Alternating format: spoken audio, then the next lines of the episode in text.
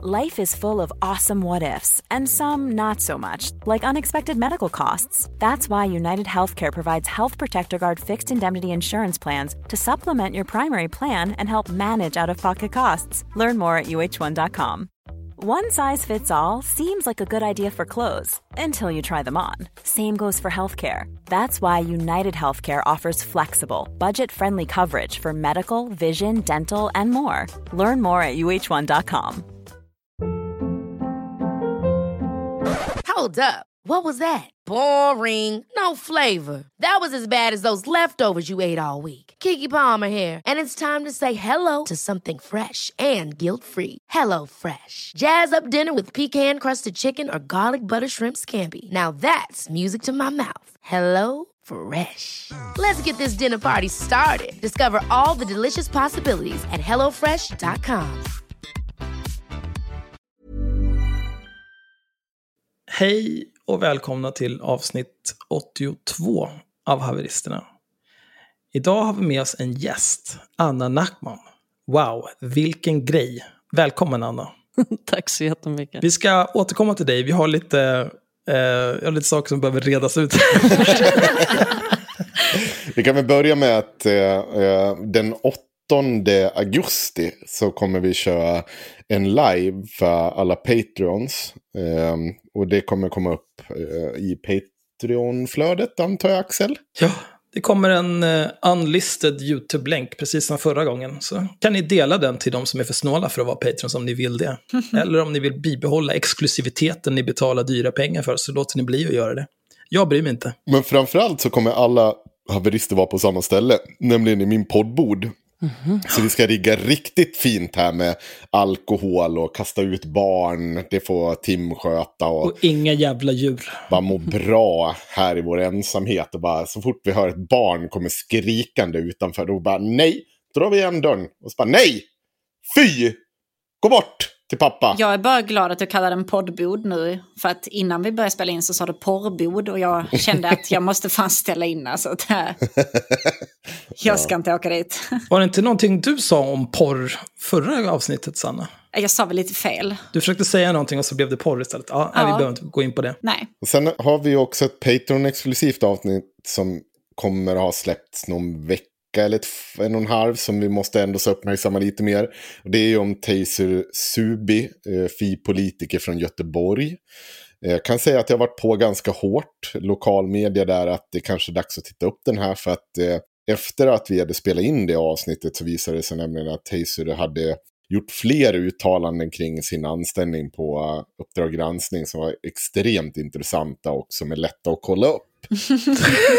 det visade sig att eh, hon så än en gång inte var omnämnd på något sätt och hon hade absolut inte jobbat med Janne Josefsson. Och, men det skriver hon då glatt och utan liksom kontroll från någon instans. Och det är ändå så någonting som används i valrörelsen tycker jag. Och det är att en politiker springer runt och rider på Uppdrag gransknings namn för att liksom kanske gör, dra in extra röster. Det är lite, det är lite småsunkigt.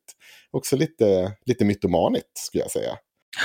Men vi får se om lokalmedia gör sitt jobb och faktiskt eh, frågar ut henne om hur det ligger till. Och också kontakta Uppdrag granskning till exempel och fråga, har verkligen den här dåren varit med och jobbat med er? Sen är det mycket, mycket mer eh, i granskningen, men det får ni lyssna på i Patreon-avsnittet. Och det kommer ett till avsnitt delvis om Taser. Ja, Eller Empress Test som jag säger eftersom vi är rasfränder. Ja. ja. Men det viktigaste nu, är- nu ska vi läsa Exit Surveys. Och jag har sett fram emot det här sen jag läste, alltså det absolut dummaste jag läst i hela mitt liv. Vi kan börja med de som är marginellt roliga. Den nya tjejen är en sämre värvning än när Madrid slängde mer än en miljard på en smällfet Hazard. Jag vet inte vad det här betyder.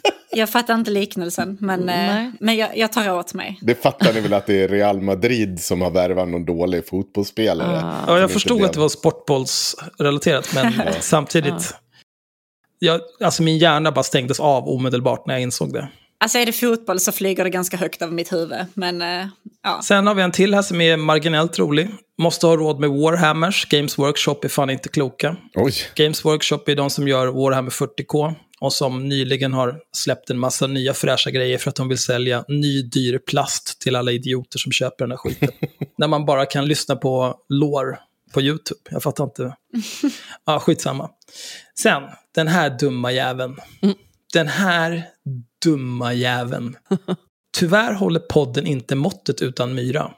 För nycket, bloggbevakning och trams, parentes, exempelvis Maxida-grejen eller kalla Kissy nazist. Det är Pau ni syfar på, by the way. Ej okej. Okay. Här ska du få höra, din jävla apa. Det här med Maxida Märak som vi gjorde, det handlade inte om så här, oh, folk gör ditten och datten på Instagram. Det handlade om att hon hade blivit anklagad för att ha blackface. Och vi hade en lång diskussion om att det inte alls var blackface. Det går helt i linje med saker som vi har gjort i tre års tid i den här jävla podden. Din jävla undermänniska. och sen att kalla Kissy nazist, det är Pau ni syftar på. Absolut, vi gör det. Vi gör så här, Pau nazist. Första resultatet, här länkar Pau till nazistblogg om halalslakt. Otroligt. Otroligt. Men vet du vad man kan göra mer? Kissy nazist. Ditt jävla skåp. Varför tror du jag länkade den här artikeln i avsnittsbeskrivningen? När Kissy och hennes brorsa springer runt och sprider nazistpropaganda och ringer till en journalist på Nyhet 24 och säger att han ska passa sig för att han är en liten bög och de ska komma och spöa honom. Tror du att det var Kissy eller Pau jag syftade på? Ditt jävla skåp. Kan det finnas mer än en bloggerska från 2014 som är nazist eller? Det är ju... Ja, tydligen. Men det här är ju någon som säger att ja, det är för mycket bloggbevakning och trams. Men hon har ändå järnkoll. Jag tänker utgå ifrån att det här är en tjej. Sån är jag. Men hon har ändå stenkoll på att det är Paus som är nazist och inte Kissy. Sitt ner för fan. Och jag hoppas, jag hoppas att du hör det här. Jag hoppas att du är den typen av hycklande jävla idiot som inte vill betala längre, men som gärna lyssnar, trots att du tycker att det är lite för nycket bloggbevakning och trams, att du inte riktigt håller Jag hoppas att du hör det här, för jag hatar dig. Jag hatar dig rätt in i märgen. Oj. Du är den sämsta människan på jorden, och jag hoppas att du dör. och det är hårda ord. Oj, det, det gör ju alla, Axel. Ingen ja, kommer undan. I närtid. Okej, okej. Okay, okay. Nej, men jag har så otroligt svårt för sådana här människor. Alltså.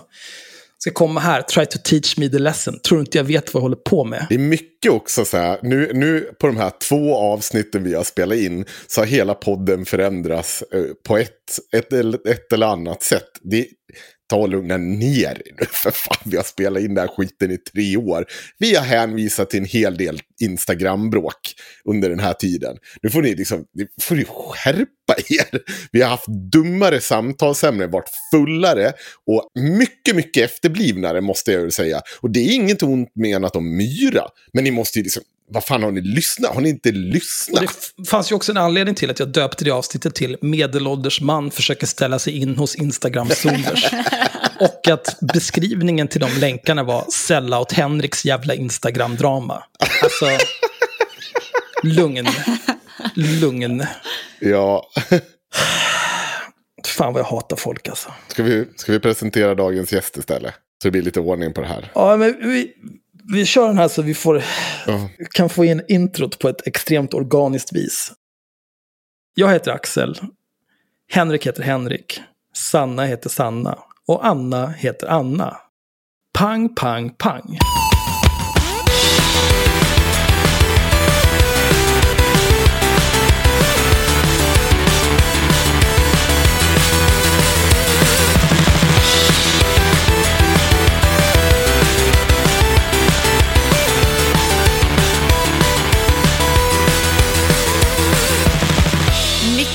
Organiskt. inte alls stelt. Känner mig inte alls obekväm. Och...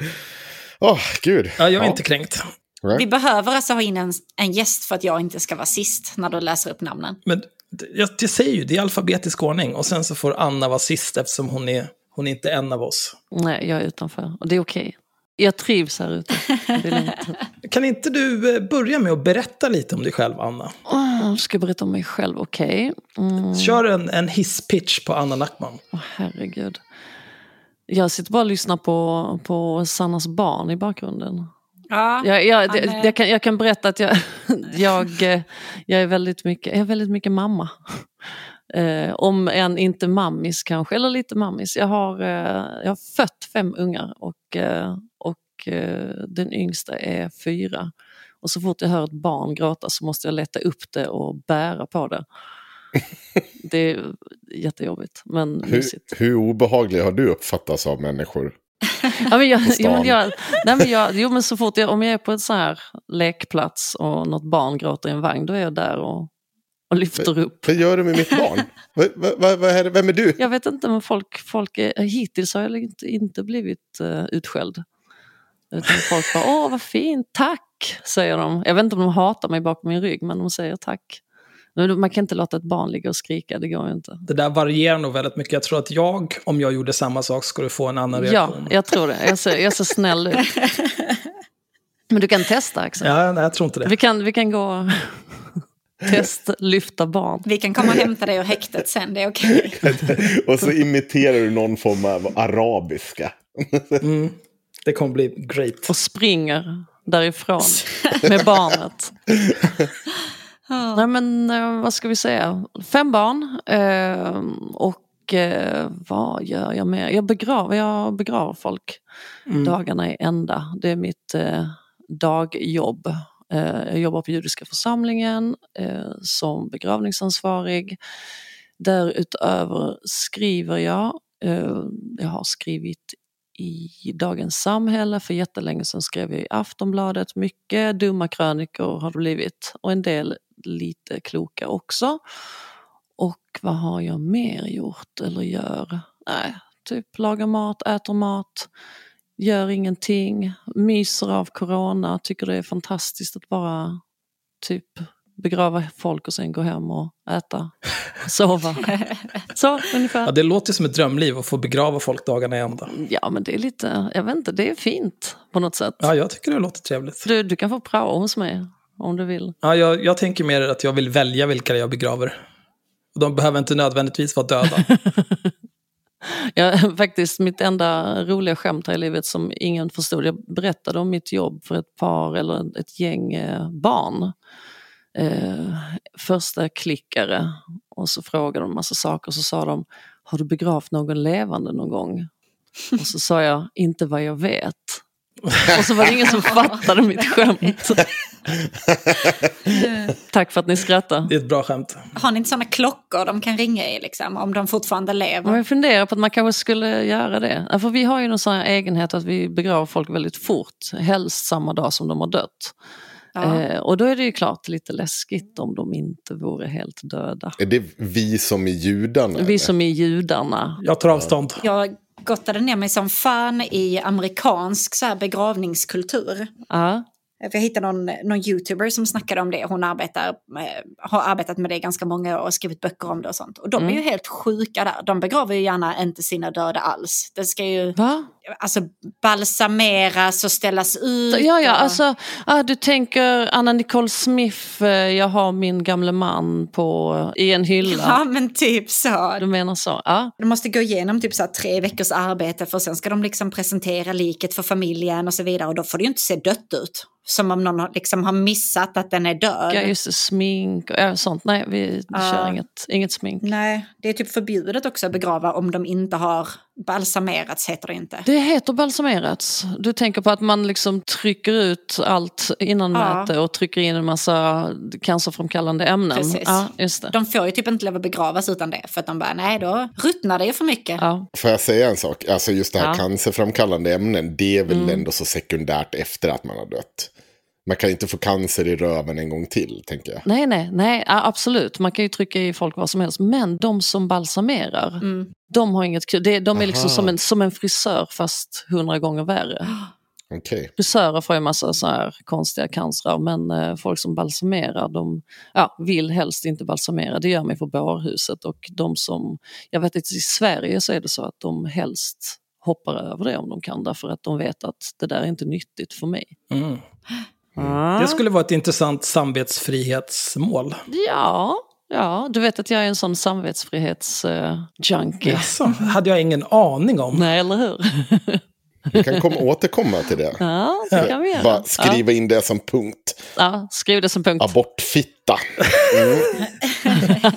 ja, det är jag. Men du nämnde att du skrivit en del dumma krönikor. Vilken är den dummaste krönikan du har Åh skrivit? herregud, jag vet inte. De är väl... Jag vet, den, en som jag gillade är den här om uh, lattepappor. Den är kanske lite dum, fast jag gillar den ändå. På vilket sätt är den dum? Nej, men det, är väl, det är väl dumt att inte tycka att eh, pappor ska bära runt på sina barn i så här babybjörn och så. För att man tycker att de ser dumma ut. Eller jag tycker att de ser dumma ut. Men jag tycker ju det. Fortfarande, liksom hundra år efter den här krönikan är skriven så tycker jag allt det där. Eller jag känner kanske man ska säga, jag känner att det där ser inte bra ut. Fast det är klart att man ska inte klanka ner på folk som vill bära på ungarna. Jag vill ju bära på mina ungar. Och andras. Och andras. Men, men min första fråga är, fanns Peter Ung då och vart han kränkt över din krönika? Ja, nej, han fanns. Han måste ha legat i en barnvagn någonstans. Jag är ju fan gammal, jag är ju snart 47. Och jag, han är väl, jag vet inte hur gammal han är, han känns ju som 12. Men... Han är äldre än mig, så han är fan över 40. Och fy fan. Men eh, nej, han, han var inte kränkt då, var han ju mest full eller något, tänker jag. Mm. Kissade i fel hörn och så. Så att han, nej, tyvärr inte. Hade jag skrivit den idag, herregud, då hade han ju varit där. Och, mm. ja. Men jag tycker typ att pappor inte kan bära barn normalt. De måste alltid så göra någonting, typ träna eller någonting samtidigt. Åh, titta vad mycket jag kan göra. Just det, jag har den på min rygg och nu, ja, men är inte det lite, förlåt man får inte säga Ivar Arpi i ert program kanske, utan att och, och tycka om honom. Om, om, du kastar salt tre gånger över axeln efteråt. Ja, ja, ja, jag kastar som fan. Men jag, jag tror jag har sett någon sån här Ivar Arpi eh, ja, hemmagymmar med barn på ryggen. Vilket jag tycker är lite gulligt men, men fult. Som, ja. kan väl göra en sak i taget? Ja, kanske de kan. Jag vet inte. Alltså jag bär ju mina barn för att kunna göra mer än en sak i taget. Men... Eh, ja, det gör inte jag. Nej, du bär inte mina barn. Nej, det gör jag inte. Ni som har eh, sammanställt permar hela dagen, har ni något ämne ni vill börja prata om? Eller Anna, har du något ämne du vill börja prata om? Ja, nej, jag bara lyssnar på er. Ni får komma med frågorna. Tänker jag. Jag kan börja då. Eh, nu tänker jag hoppa lite i det här dokumentet. Eh, min första fråga kommer vara enkel. För att jag tror att vi kommer idag hoppa med allt från dina liksom, eh, åsikter till eh, jag menar, allmänna tankar om Gud, religion och så vidare. Jag har nämligen gått och lyssnat på din medverkan i den här podden. Vad fan hette den? Du var med i februari någon gång. Jag kommer inte ihåg vad podden heter, jag har aldrig sett den förut.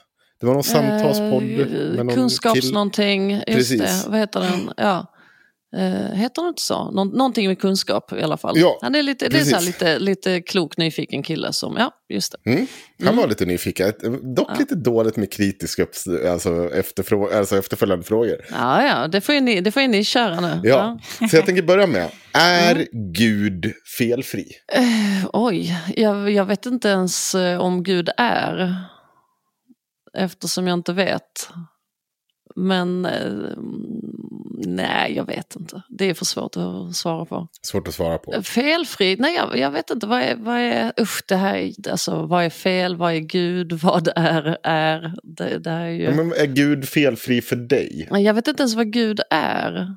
Mm -hmm. Alltså, nej men, ja, nu, nu, nu, blir det ju, nu blir det djupt, men, men jag vet inte vad som är fel. Alltså saker är ju bara, om Gud är så, ja, så är Gud. Det, det har ju inte liksom felfri eller inte, det, det går ju inte att svara på. Allting är ju fan upp och ner här i världen i alla fall, eller hur? Folk dör, barn dör. Då kan ju inte, saker är inte, liksom, saker är inte bra alla gånger.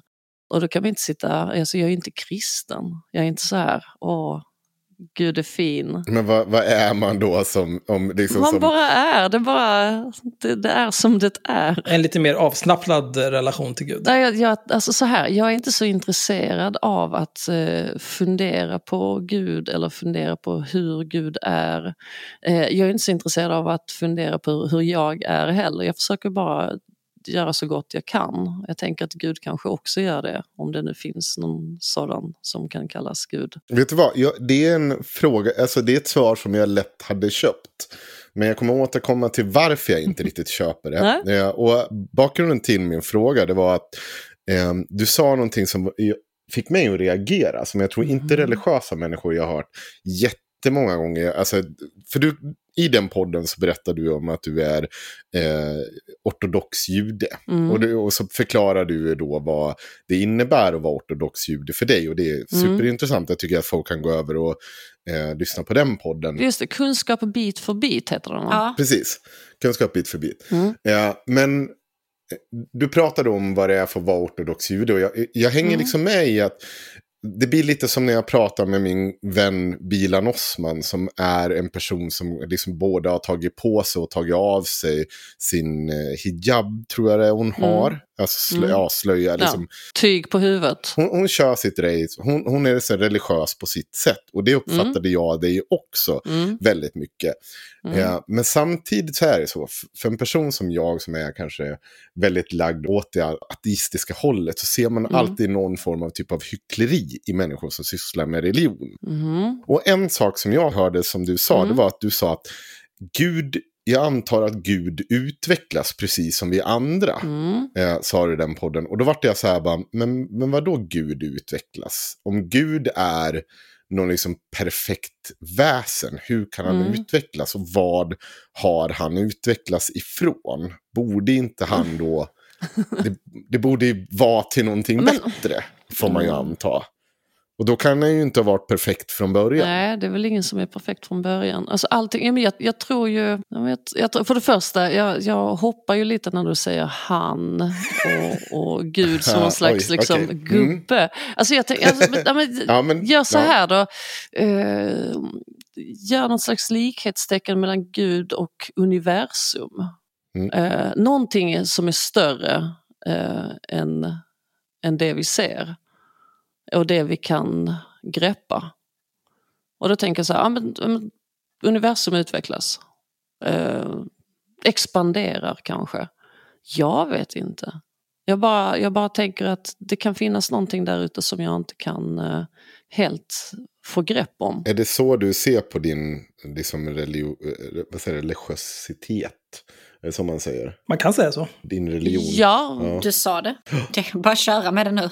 Ja. Nej, men jag, jag tror att jag alltid har tänkt att har jag kört, körde den här myra grejen, alltså inte myra hon myra utan, eh, utan myror i en myrstack eh, liknelsen i den podden, jag minns inte. Jag tänker att vi är små myror Mm. och vi ser vår myrstack. Vi kan se varandra, vissa av oss fattar inte ens att vi är en myrstack. Eh, och sen så finns det en skog och sen finns det ja, en planet och ett universum. Och, sen, ja. Eh, och jag tänker att eh, vi är små myror. Och eh, om vi bara sitter och låtsas att eh, det är vi och stacken och sen ingenting annat så tänker jag att en, en liksom icke, icke-religiös eller en icke-spirituell person är. Nej, det finns bara en myrstack. Eh, det finns ingenting utanför. Och jag tänker, jo men det finns nog någonting utanför myrstacken också. Det är mitt sätt att vara religiös. Men det skulle man ju kunna argumentera att, för att jag tror inte att jag ser på min egen, liksom, om man säger spiritu- spiritualitet eller vad det är på det sättet, utan jag, det skulle man ju kunna hävda om person som tror på ufon. Att det finns Mm. någonting större i rymden som är eh, nödvändigtvis inte då en gud, utan bara någonting annat. Och att man är en väldigt, väldigt liten del av ett extremt stort system. Mm. Alltså om det nu då finns en gud som är den här, mm, vad vi ska kalla det stora universumet så tror jag att den kanske har en eh, idé om någonting. Mm. Fast jag vet inte vilken idé det är. Jag vet inte om, om vi ens är liksom inbegripna i den idén. Kanske. Mhm.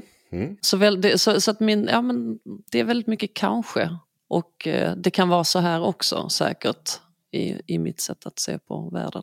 Alltså jag tänker lite så att det finns ju grejer som, som människor för väldigt länge sedan såg som gudomliga, som typ eld eller jordbävningar och så vidare. Bara för att de inte hade någon kunskap om vad det var för någonting. Så att jag köper ju helt att det kan finnas någonting där ute som vi inte har kunskap av, om än, som uppfattas som gudomligt av, av människor nu liksom. Mm. Vi vet inte. Nej, det är det som är det kul, roliga, att vi, att vi inte vet. Det tycker inte Henko. Nej, och han vill att allting ska vara som det är. Nej. Henko vill ha raka, klara svar. Nej, nej, nej, nej, jag inser, det måste jag ju säga, det inser jag väl att jag inte kan sitta och avkräva någon raka svar kring hela sin tro och sin religion. Det vore naivt av mig att sitta och tvinga någon till den typen av helhetligt ställningstagande. Vi ska återkomma till saker kring din religion eh, som jag är nyfiken på. på riktigt Mm. nyfiken, inte dryg nyfiken. men, så, som både är motsägelsefulla men också som är intressanta. För att jag tycker Mm. att det var, jag kan bara berätta första gången jag var och ser, att det var väldigt så här bara, för det första ni en extremt välkomnande familj. Eh, väldigt kul att sitta i ert kök och se er springa runt som yra höns och bara laga svingod mat. Och, och Mm. liksom bara vara eh, superröriga och supertrevliga och superroliga. Och samtidigt sam- en total struktur i det där som man liksom inte kanske greppar som vanlig svensk så att säga. För det, det finns väl en god portion judisk kultur i det där. Har jag rätt eller fel?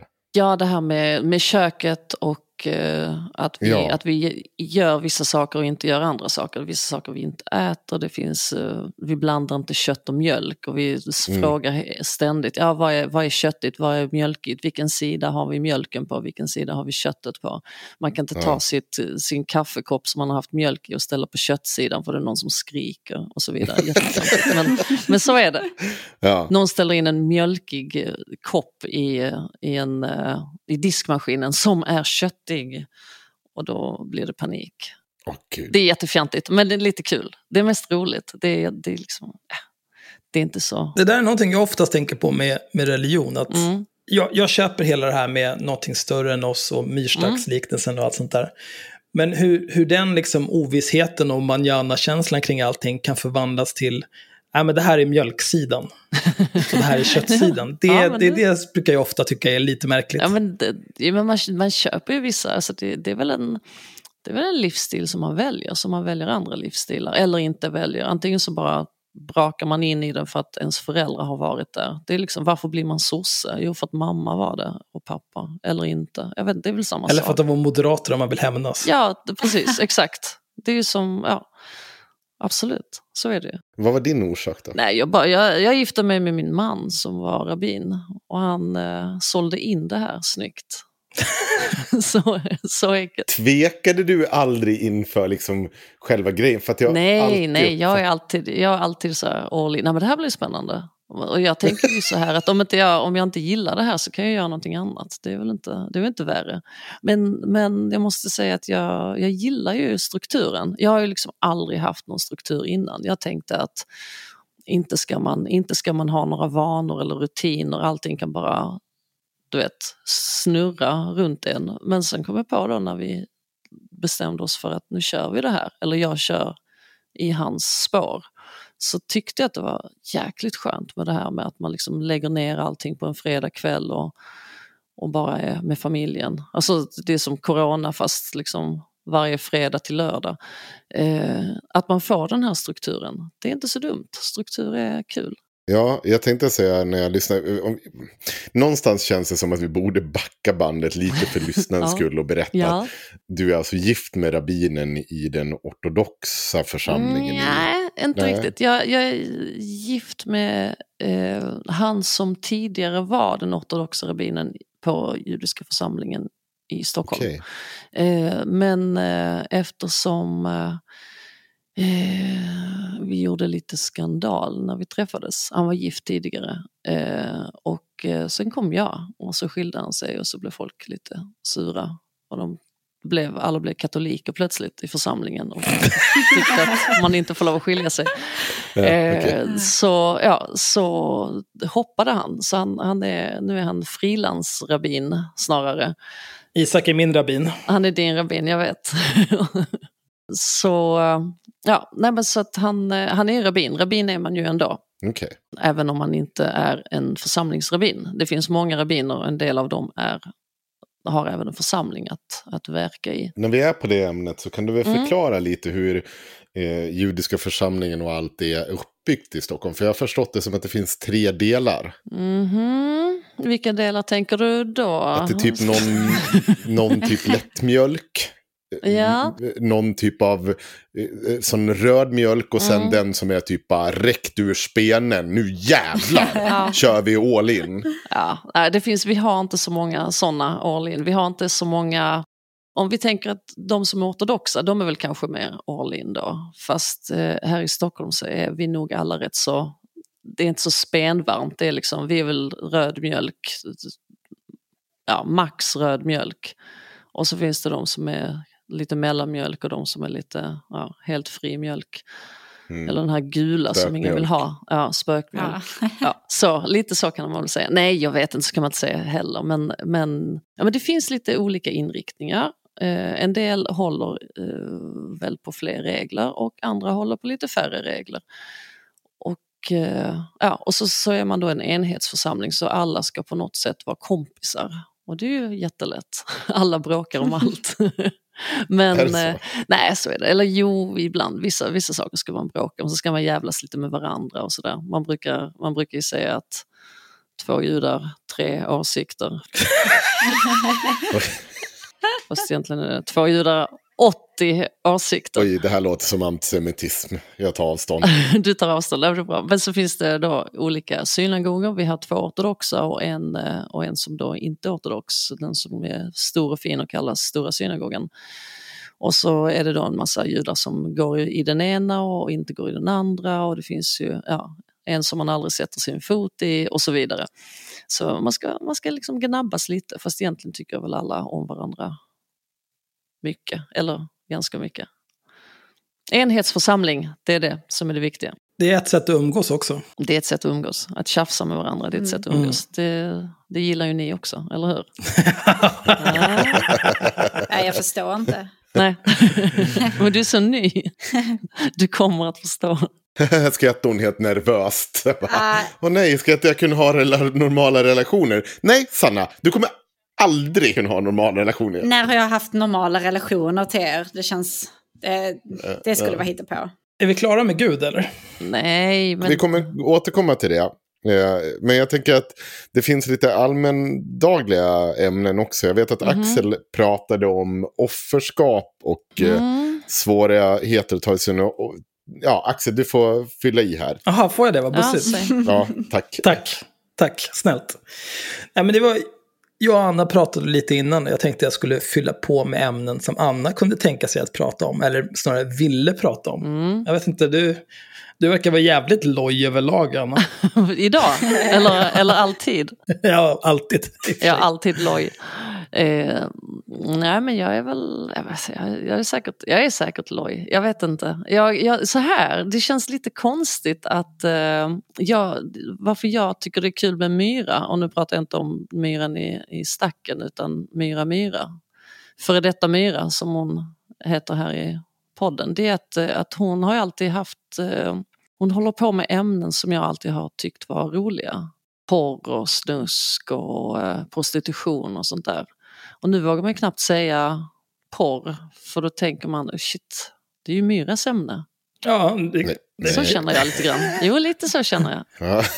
Ja, det kommer ju vara, då kommer det här bli en jävligt jobbigt. cringe i fortsättning.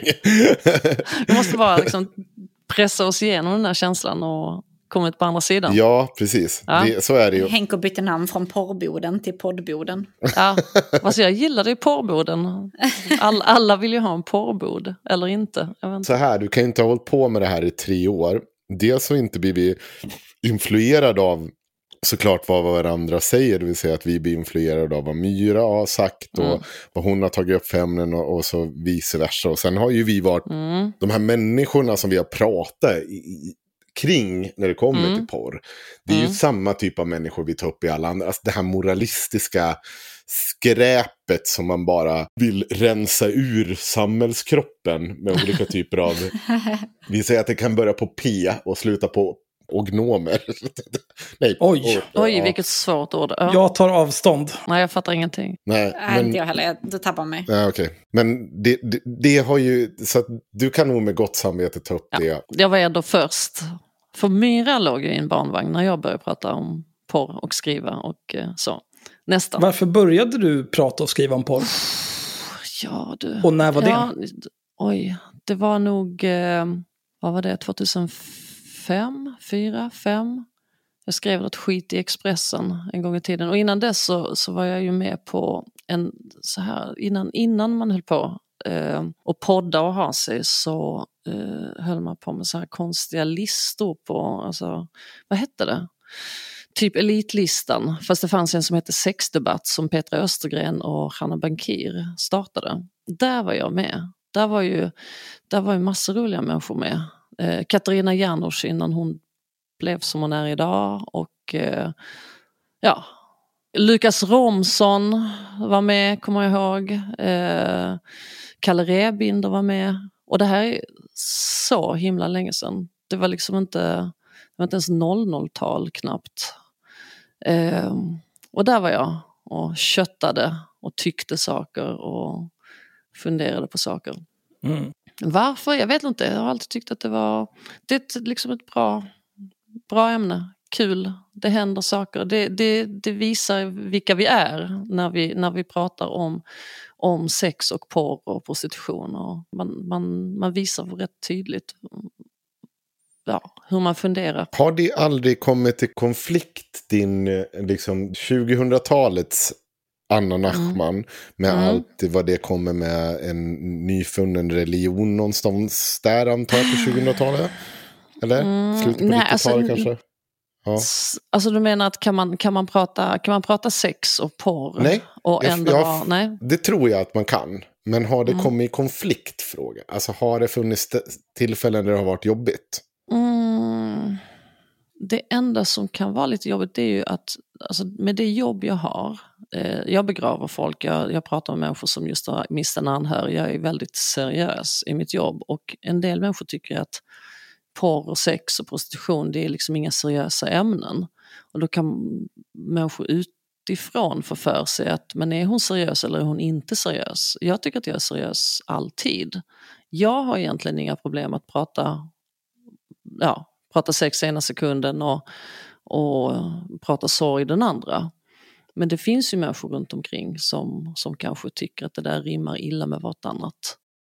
Mm. Så, och, och visst, då får jag väl vara lite, vad heter det, ja, lite, lite fin i kanten kan jag ju leka eller något. Och, och inte, inte, inte, inte vråla något dumt på Facebook eller någonting.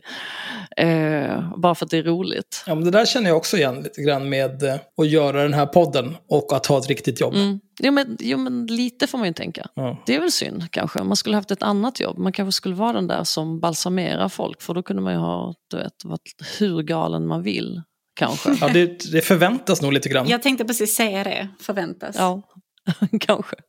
Det får bli mitt nästa jobb då. Ja, fan, hålla på och gröpa ur folk och fylla dem med cancerframkallande ämnen. Det är ju inte... Sådär va, bara för att man ska få skriva du vet, kuk och fitta på Facebook. Jag vet inte, det kanske inte är värt det. Nej, Nej, det går att göra Nej. ändå. tack. Vad var din inställning till porr och sånt? Vad, vad drev du för typ av linje där i mitten på 2000-talet? Det har alltid, alltid drivit samma linje. Och vad är det? att porr är, nej men jag är väl extremt liberal eh, när det kommer till eh, porr. Eh, alla ska få göra som de vill och eh, utan att skada bla bla bla, du vet den, den ramsan. Men Mm. det som jag ser, alltså jag tycker att att det är ett konstigt skeende. Alltså vi, har, vi, vi sitter i någon slags ny, ny, ny viktoriansk era nu där folk är så jäkla moralistiska. Det är ju Hem och skola, alltså jag minns ju Hem och skola när det var. Då gick jag väl i någon slags lag mellanstadie när folk var jätteupprörda för att, jag vet inte vad, eh, för att hårdrock var hemskt. Eh, och eh, nu är porr så himla hemskt. Du menar We Are Satan's People? Ja, ja, exakt. Vasp. Och, och nu, nu, nu är vi där igen. Nu är det samma sak. Men det är väl en motreaktion på, det, det har vi ju pratat om ett par gånger i den här podden tror jag. En motreaktion på att tillgängligheten. Att nu är det liksom inte skogsporr. Där man måste, man måste gå på en liksom tre dagars hike för att hitta porrboden mitt i Sarek. Eh, utan nu tar man bara upp mobilen. Men är det, är det så att, eh, jag vet inte, jag tycker att det verkar som att de som pratar mycket om det här inte, inte har, antingen har de inte sett, ofta så handlar det om att man har en massa fördomar, man har inte varit ute och, och letat ordentligt och tittat. Och har man tittat så har man tittat på en jäkla snutt och, och tagit den ur sitt sammanhang. Och inte har förstått vad, vad man ser. Tänker du då på typ det här fogskum i halsen? Ja, fogskum i halsen människorna, precis. Och så här, så här ser det nog ut. Sadomasochism är lika med fogskum i halsen. Det är väl det som är problemet med, med människor som tycker saker. Ibland tycker man ju saker utan att egentligen ha tagit reda på ordentligt vad det är man tycker. Men ser du någonting, alltså du som har varit med i den debatten så pass länge, det är ju fan ändå så tio år längre, alltså innan jag ens började fundera på den här frågan. På porr? Ja, det var inte så här, jag tänkte inte supermycket på det som en legaliserings eller inte Mm. grej, men, men kan det ha, alltså tillgängligheten och allt vad som kommer med den nya tekniken, finns det saker som vi behöver attackera och problematisera där? För att det känns ju som att vi alla står på två olika sidor. eh, Där vi kanske i den här podden hela tiden har sagt att Nej, men nu får ni skärpa er jävla nymoralister. Du lika så. Men finns det någonting vi kanske ska vakta inför? Alltså är, finns, det, finns det gränser? Gräns... Nej men om vi... Om Har vi... porren gått för långt? Om jag säger så då? Nej, porr, kan porren gå för långt? Alltså porren är ju någon slags uttryck som, kan man, man, man kan ju säga kan konsten gå för långt? Ja det kan den kanske, men eh, helst inte. Men det där är ju också, det handlar ju om vad man definierar porr. Om man då är en Mm. människa som tycker att fogskum i halsen är porr, då kan det ju gå för långt. Då kan man ha lite problem faktiskt. Jag, jag vet inte, jag tror inte att fogskumsgenren, har vi uppfunnit en genre som heter fogskumsgenren, den skulle nog inte göra någon stor succé. Tror jag. Jag tror inte heller det. Eller hur? Det- Det skulle ju vara självreglerande liksom. Eller hur? Till slut tar det slut på människor som vill ha fogskum i halsen. Ja, det är Ja, så. Precis. ja, du ser. Problemet löst. Man kan bara göra det en gång liksom. Ja, jag är okej med det. Sen hamnar ni hos Anna och behöver Ja. Ja, sen tar jag hand om resten. sättas i jord. Det är så det är. Ja, så är det. Sen är det slut. Tänk om de hamnar hos en vanlig balsamerare som ska gröpa ur dem och bara, varför är det så jävla mycket fogskum här? Ämnena kommer inte in liksom. Nej. Nej. Ja, Ja, då, så är kan det, det då är det en judisk Nu. begravning att föredra. Ja, bara rakt ner i jorden. Rätt ner i backen bara. Låtsas som det aldrig har hänt. Nej, nej, nej, det var, Va? det var... Corona var det. Corona. Corona. Inte fogskum. Prata aldrig om det här igen. Står någon ex-make och skäms i ett hörn på begravningen. Ja, det här gör du aldrig om igen va? Nej, nej jag ska inte. Det verkar superdumt det faktiskt. Ja, fogskum, dumt. Nej. Åh. Mm. Man kan inte gå på den begravningen alltså. Va? Va? Om du har tryckt ner fogskum i någons hals då kan du inte gå på dens begravning sen. Det känns bara över gränsen. Nej, jag tror att man sitter i häktet då när den begravningen sker faktiskt. Jag tror det. Jag hoppas att man gör det alltså. Ja, men så var det ju. Rätten tyckte ju inte att det var porr i det. Nej. Eller någon typ av sexlek. Det var mord. Ja, det, där kan, det kan jag, jag menar hur liberal man än är, att jag håller nog med. Mm. Mm. Men å andra sidan, så jag, är, jag är så pass liberal att jag tycker att om någon vill bli mördad, då är det okej. Mm. Ska vi Mm, prata beror om väl- dödshjälp nu ja, eller? ska vi, nu ska vi över på den? Vi kan prata om dödshjälp. Vi kan prata om dödshjälp. Att ni, att ni kom på det, tokigt. Oj. Oj! Jag, jag är för dödshjälp. Ja. Jag ska kasta ut den rakt nu här. Okej. Det lät som att Axel var det Eh, också. Nej, men börja du, Sanna, för all del. Nej men jag, jag är för dödshjälp. Fan, jag, alltså jag tänker bara så här, när jag är gammal och jättesjuk och jag vet inte allting som kan hända med mig och jag säger att jag vill dö, då är det fan bäst att det är någon som dödar mig. Det, alltså, Frågan är vem den någon är. ja, Tim gissar jag på. Mina barn kanske. Ja, vill man, vill man lägga det på sina barn? Mina barn vill kanske inte det, men jag känner ju ändå att alltså, jag hade ju mått bäst om, om jag fick dö alltså, av någon som älskar mig.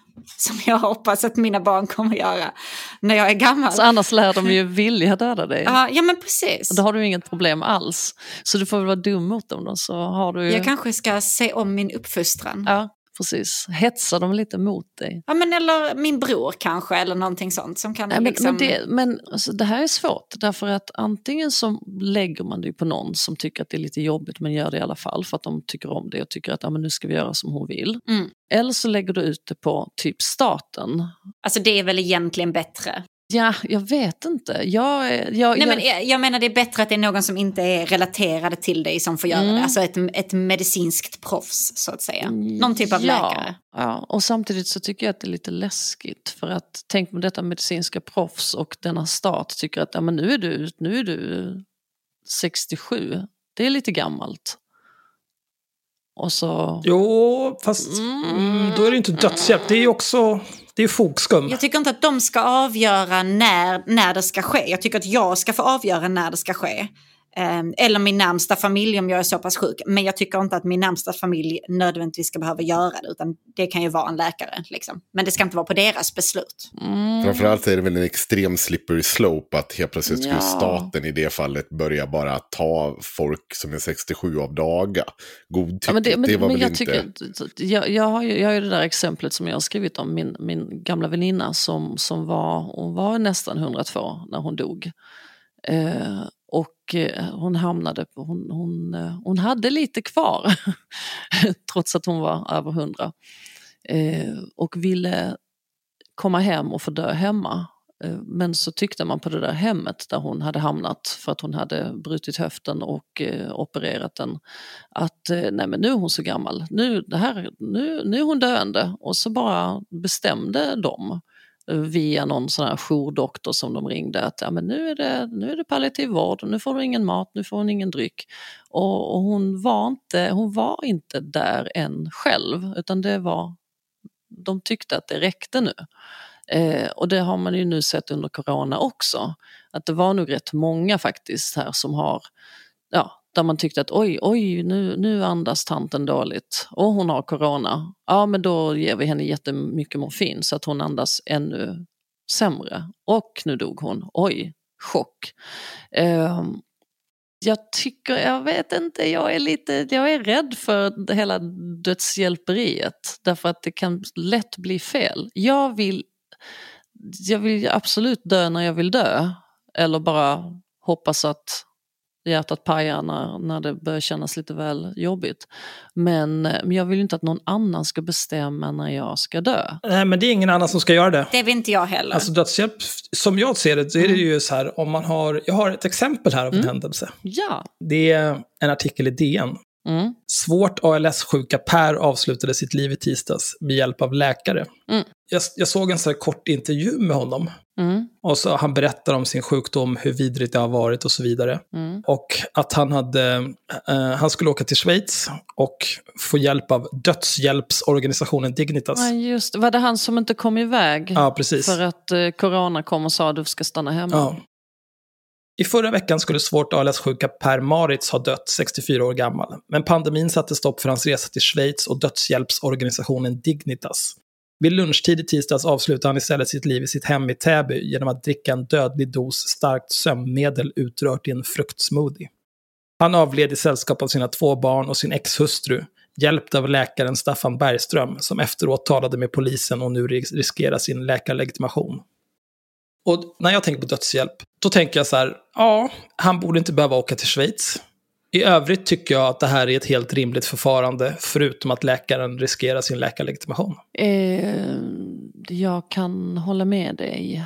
Och samtidigt vill jag liksom sticka in ett litet men.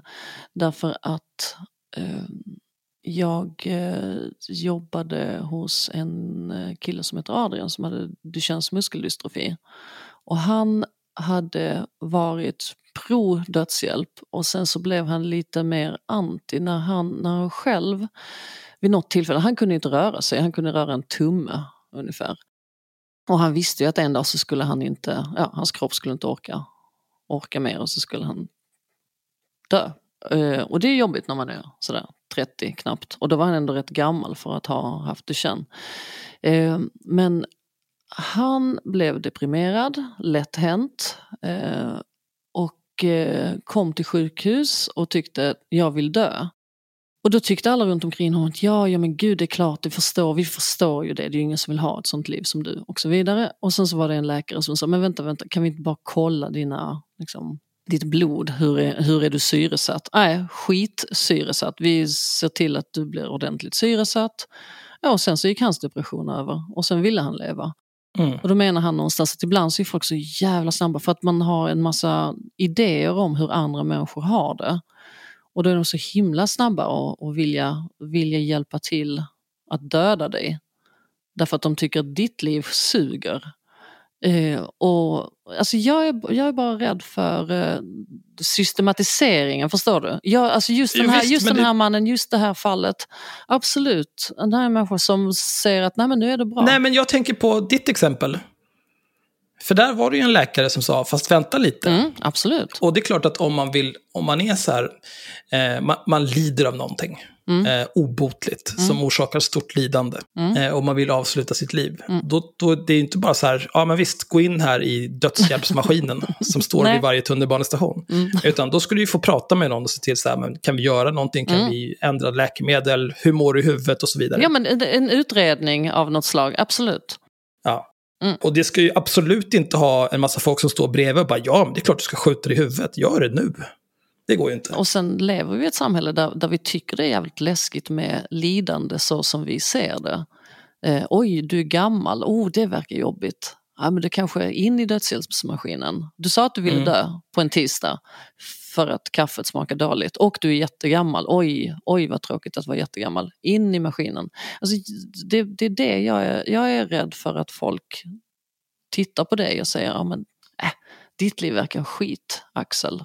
Mm, jo, men det är det. Mm, du ser, in i maskinen. Men det är en extrem slippery slope-argumentation också. Att det är så det kommer... För det, det är ju inte, inte på något sätt att vara som har skett i vad det, Österrike eller Schweiz. Där man har det här dignitas. Det är ju inte så det går till. Och jag är helt övertygad om. Alltså så här. Mm. Allt när det har med död, liv och sånt. Mm. eh, så kommer du... Det kommer ske misstag. Det kommer Mm. finnas eh, tillfällen där en läkare borde ha gjort den här extra kollen med syresättningen och sånt som inte har gått igenom och så, så visar det sig att jo men det där, men problemet är vad är i, när du, när summa summarum står klar, Mm. ska vi ha en bunt ALS-sjuka människor som går runt och lider i 5-10 år i mer eller mindre palliativ vård Mm. för att de överlever, för att de hålls levande i ett konstant lidande. Vad är då principen vi ska följa här? Vågar vi säga att nej men vet du vad, det kan bli det här misstaget? Eller Mm. hur ska vi hantera det? Alltså det finns ju många, det måste man ju komma ihåg, viss, alltså det finns ju många ALS-sjuka som tänker ja, jag är med ända till slutet. Eh, och jag får bra palliativ vård. Det vill säga, jag får ju ångestdämpande och... eh, Men då kommer ju de säga att de inte vill dö. Det är ju inte någon från staten som ska komma och peka Nej. på den här människan. Utan tanken med dödshjälp är ju att du ska själv kunna vara med och bestämma om. Det handlar ju inte om att staten ska komma och knacka på dörren och fråga, du vill du dö Mm. idag? Och det, det, här, det här handlar ju om människor som vill dö men som inte kan. Det finns ju, alltså, jag menar jag kan ju gå och dö nu om jag vill. Mm. Det är bara att springa ner i tunnelbanan Ja. och, liksom, och hoppa. Och det är väl det, är väl det vi, vi diskuterar ju inte om man, om man får lov att dö när man vill, för det får de allra flesta. Vi diskuterar ju de här som vill men inte kan. Så är det. Eh, Så det är en ganska, det är en ganska liten grupp. Jag är, mer, jag är lite rädd för en annan grej också. Det är det här med att om vi har kass vård i ett land Mm. så tänker folk, fan jag vill inte lida. Så därför, därför, ja, därför vill jag ha den där cocktailen. Men om du hade fått en god vård så hade du kanske inte velat ha den där dödscocktailen. Så, så det, det handlar ju lite om... Ja, men det kan jag köpa mer. För det så, så som jag, eh, de gånger jag, någon tvingar mig att säga vad jag tycker om prostitution, då säger jag, jag kunde inte bry mig mindre, folk får göra precis vad fan de vill. Mm, Men det är ju på ett principiellt plan. mm, Sen får man ju hantera verkligheten också. I verkligheten så tror jag inte att det skulle funka att, så här, men från och med imorgon då kör vi eh, dödshjälp. Du får gå, gå och prata med en psykolog tio gånger, eh, undersökt av en läkare under en tre månadsperiod eller whatever. Mm. Här har vi det systemet igång och sen efter den här provtiden, när, om du fortfarande vill dö, bra, då, då hugger vi huvudet av dig bara så är det bra så. För det tror jag inte skulle funka, utan det krävs ju att mycket annat i samhället ska fungera snudd på perfekt för att det här ska funka. Och jag vill tillägga en sak. Jag tycker inte att det är rimligt att jämföra den palliativa vården som har skett under corona. Jag är helt övertygad om att den kommer granskas innan och utan till. men- Om, om du och jag, Anna, sitter här om tre, fyra år så kommer vi ha en hel annan typ av utredning om vad som har hänt under den här perioden vi just har genomlidit. Det har väldigt lite att göra med den faktiska frågan om aktiv dödshjälp när det kommer till människor som i vardagen lider av svåra typer av konstiga sjukdomar. Mm, ja, precis. För här, här blandar vi ihop två grejer. Ja. Alltså, vi pratar gamla människor som, som ja, de dör ju när de dör på något sätt. Och sen har vi de som vill avsluta sitt liv i någon slags förtid därför att de är rädda för att de ska bara ligga och lida och ha ont. Men alltså, när vi säger palliativ vård så måste vi också vara lite petiga för att palliativ vård kan man ju ha, alltså det är inte bara vård i livets slutskede, det är ju, ska man säga, någon slags, vad, vad heter det? Jag tror att både du och jag menar att det är någon typ av bara så här, nu, ska vi bara ge dem basic vård och sen dör de Mm. snart. Eh, det, det är vi över, eller? Eh, nej, vi ska säga palliativ vård. Eh, omfattar vård av en patient med icke botbar sjukdom med förväntad dödlig utgång. Men man kan alltså ha palliativ vård, alltså som, som eh, han Adrian, som jag, min vän som jag jobbade hos, han, han, eh, han hade ju liksom palliativ vård jätte, jätte, jätte, jättemånga år. Det kan man ju ha. Så att det är inte bara de där sista dagarna. Nej, nej, nej, nej. Men... Alltså, mina sjuksköterskekompisar som arbetar Ja. inom palliativ vård, de hade Ja. inte hållit med Henkos definition här. nej, okej. Nej, nej precis. Nej, så att vi, bara, så att vi inte, bara så vi inte förvirrar människor genom att säga att palliativ vård det är typ nu ska du snart dö, hej då. N- Nej, Nej. ja, fast vi pratade ju om aktiv äh, dödshjälp. Då, Mm. då ändå så måste det ju vara någonting där någon sitter i ett slutskede på ett eller annat. Alltså antingen i corona som det som har diskuterats, om det verkligen var rätt att ge alla människor en palliativa vård för att man ansåg att corona kommer ta död på dem inom sinom tid. Eller det som en ALS-sjuk person kanske, som, där, där den palliativa vården innebär att du kanske lider i flera år. Jag förstår ju den skillnaden. Eller, eller inte lider, för palliativ vård, alltså, man ska komma ihåg att eh, för många år sedan så, så, kunde, så fanns det ju inte, det fanns inte så fantastiska eh, mediciner som gjorde att du faktiskt slapp liksom, ha ont Ja. som du har idag. Nu är vi, nu är vi, åh gud vad vi är inne i små, vi skiter i den här tycker jag. Vi ska snart lämna det här. Mm. Men jag tänkte bara nämna Mm. Den här 102-åringen som inte fick åka hem. Mm. Och som inte fick eh, mat och dryck. Det känns lite fogskummigt faktiskt. Det är lite fogskummigt, definitivt. För det är konstigt, det är konstigt gjort. Det är superkonstigt gjort. Hon, hon, hon ville leva och hon hade kunnat leva ett litet tag till eh, och kanske till och med komma hem och hon hade hemtjänst som sa ta hem henne, vi fixar allt. Eh, och eh, de personalen på det här äckliga boendet som dessutom var det boendet som var känt för att de hade liksom hittat någon i badet liksom, tre veckor senare fast de Åh, bodde på Gud. boendet. Ja. Eh, Fridhemsplan, akta er. men eh, där, de, de bara tyckte att nej men nu, nu är hon, nej gud nu är hon gammal, nu, nu, ska hon, nu är det inte lönt längre. Och så bara str- ströp de mat och liksom vattentillförsel. Ja, det är mord. Jag tycker det. Alltså, jag, innan vi lämnar detta ämnet helt så Henko frågar mig vad, jag har pluggat i förra avsnittet. Mm. Jag har ju pluggat sjuksköterska. Mm. Och min första praktik var ju på äldreboende. Ja. Och alltså jargongen blir ju ganska, det blir en ganska hård jargong liksom. Bara, ah, Mm. Kan inte den bara gå och dö snart så att vi slipper hålla på med den liksom. Mm. Den mår ju ändå inte bra nu och så typ. Men jag fick ändå känslan av att de flesta på det bo boendet faktiskt brydde sig liksom. Att man höll Mm. den här metern ifrån personerna som bodde där för att man inte själv skulle bli sårad när de väl dog liksom. Mm. Men jag kan lätt tänka mig hur många faktiskt ramlar över och tycker de här sakerna på riktigt liksom. Man blir kall. Ja men Eh, mm. precis, att, att man säger det inte bara till kollegorna för att liksom stålsätta sig själv inför att ja, men en person du har spenderat liksom två år med varenda dag, den, den har gått bort nu, det är tungt liksom. Så säger man lite hårda grejer för att inte bli sårad. Men jag kan också tänka mig att det finns folk som tycker det. Men jag, jag tänker att, du vet sådana här eh, folk som, som tycker att de ska rädda människor genom att eh, Mm. ge dem något, du vet, vad heter det? Gud, jag är verkligen trött i huvudet idag. Fogskum. Jag, fokus, jag tänkte på fokus, men, men det fanns ju någon sån här, eh, sjukskötare eller Dr. Kevorkian och... ja, någon som Ja, just det, den här folk- ängeln. Ja, ängel, någon Ja. jävla ängel. Det finns så mycket änglar som tycker att men den här människan, den lider ju. Jag måste Mm. hjälpa den liksom, ur, ur sitt lidande. Ja, jag har för mig att jag läste om en av de där änglarna, att de kom fram till att det där var... Det fanns en i Malmö. Ja, men det var, Ja. det, det, Mm. jag, jag kan ha fel nu, men det är oftast eh, narcissistisk personlighetsstörning som är änglandet. Och att man tror att man vet bättre, liksom. Att jag kan avgöra ditt öde, typ. Ja, man kan en hel del. Mm. Ja, Fast jag bara är en enkel eh, praktikant. ja precis. Ja, men lite så. Men än en gång, det är mord. Det, Ja, det är fogskum. Det är, liksom, det är fogskum och det är mord. Det är ju inte det. Jag tror inte att Det är inte det du vill ha. Nej. 99 procent av de människorna som pratar om aktiv dödshjälp pratar om. Det blir, liksom, det blir ju en jättekonstig diskussion. Sen, eh, jag tycker fortfarande att det blir en slipper slope-diskussion att säga att det är det man är rädd för. För det är ju inte det.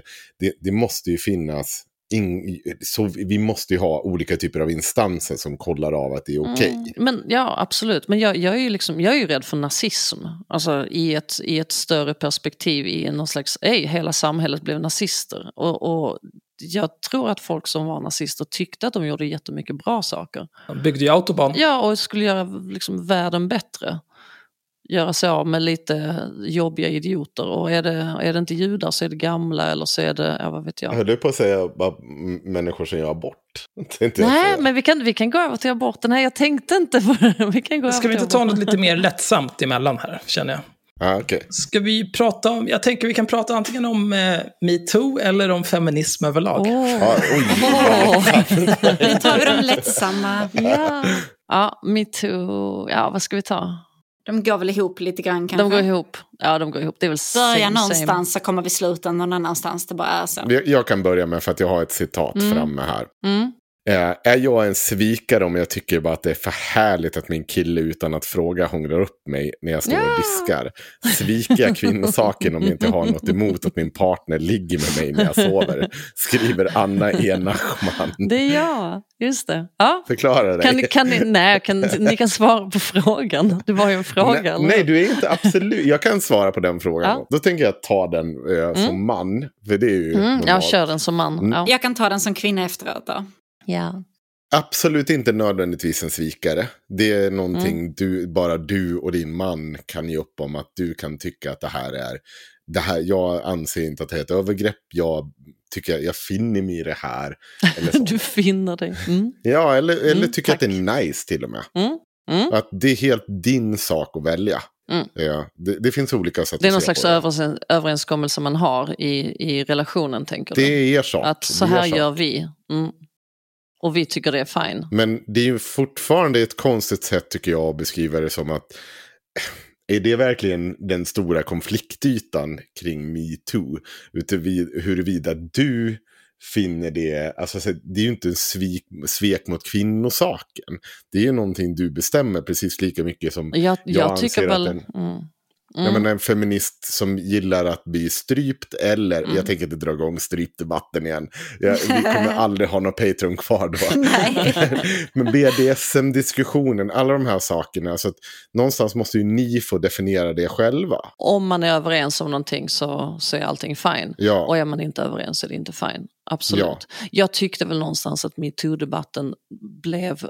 Alltså det gick från folk som har blivit våldtagna, alltså man vågar inte säga på riktigt, men ja, typ våldtagna, våldtagna, till till s- skit, små saker. Ja, men jag, jag vill också vara med på metoo. Jag blev fan tafsad på låret fast jag inte ville. Ungefär så. Alltså när Margot Wallström drog sin, oh, han tog på mig under bordet på en middag.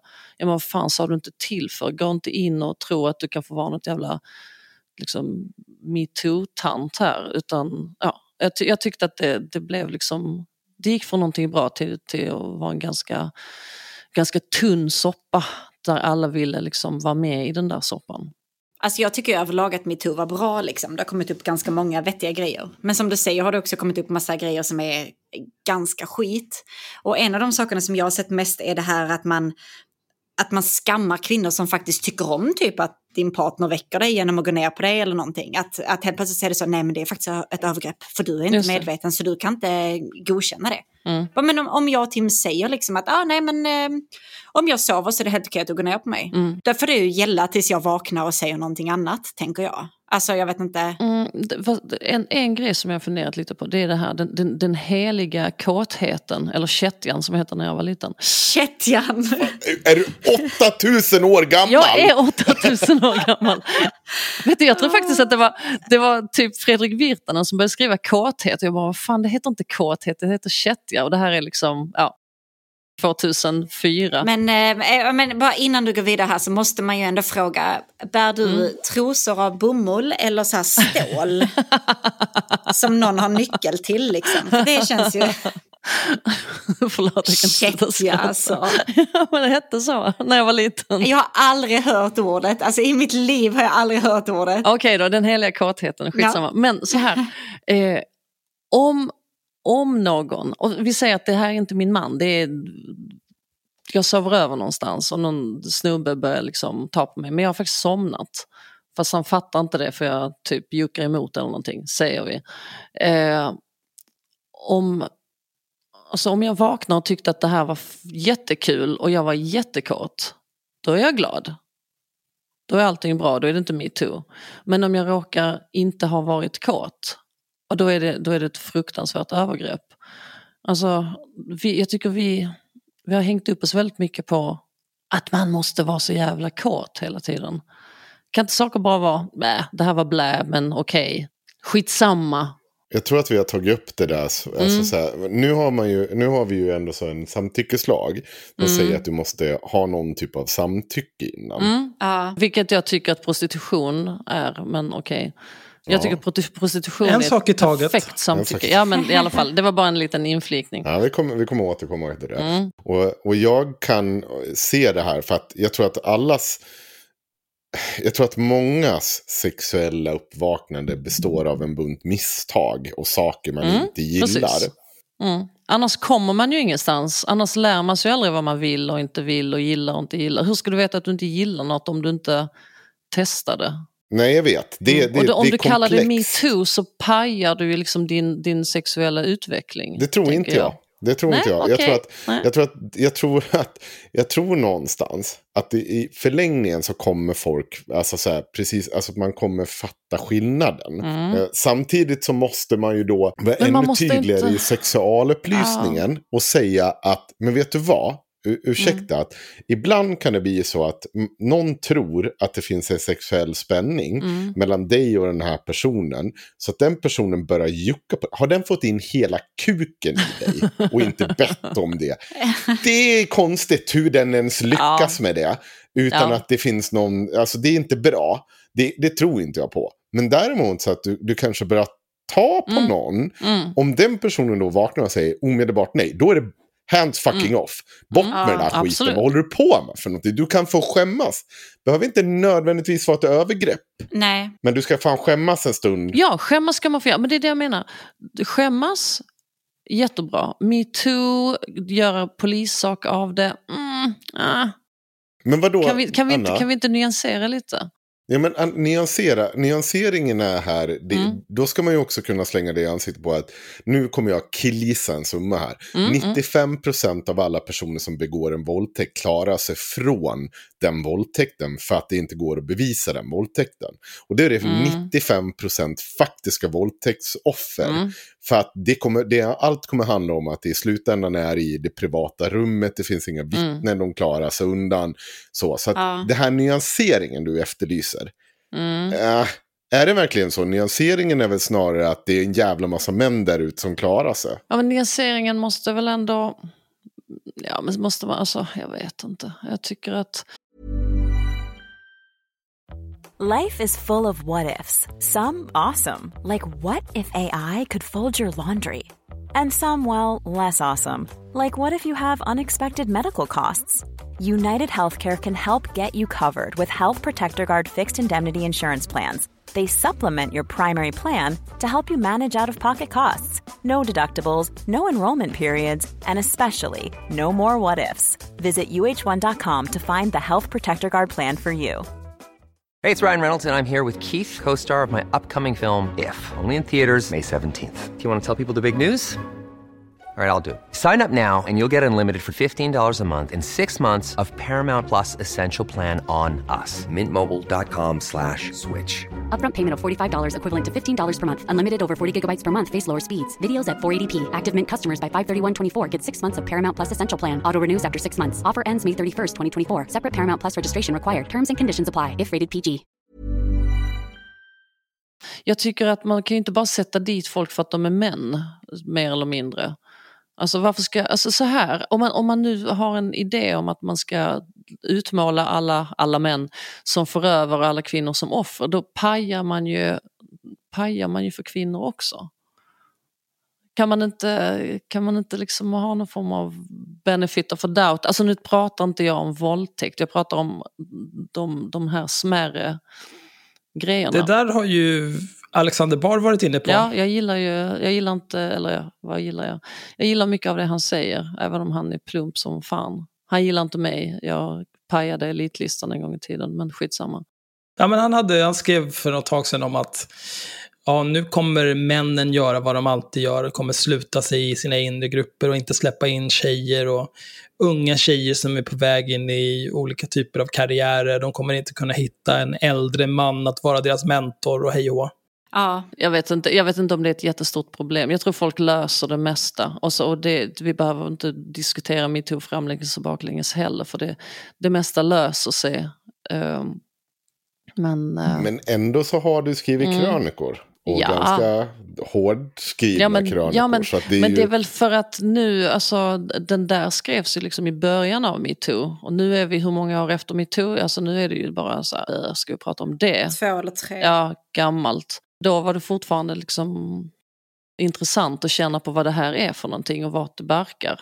Jag tycker idag att, ja det var väl kul att det var men jag vet inte om det gjorde så mycket skillnad ändå. Alltså jag tycker ju typ samtyckeslagen har gjort mer skillnad än vad metoo gjorde. Mm. Ja, men alltså det, det jag, känner, jag känner att samtyckeslagen eh, gör saker mer klara. Liksom. Mm. Att det blir på något sätt så de här, de här eh, grabbarna som satt i sina forum och skrev under metoo bara "Äh, nu måste vi skriva på kontrakt för att Nej, det har inte skrivits några kontrakt. Nej, det har inte skrivits ett enda jävla sexkontrakt sen metoo hände. Alla som säger någonting annat kan dra åt helvete. Eller så kan de skicka sina kopior på sina sexkontrakt. För jag tycker att vi vill se dem. Det får de också jättegärna lov att göra. Till Sanna.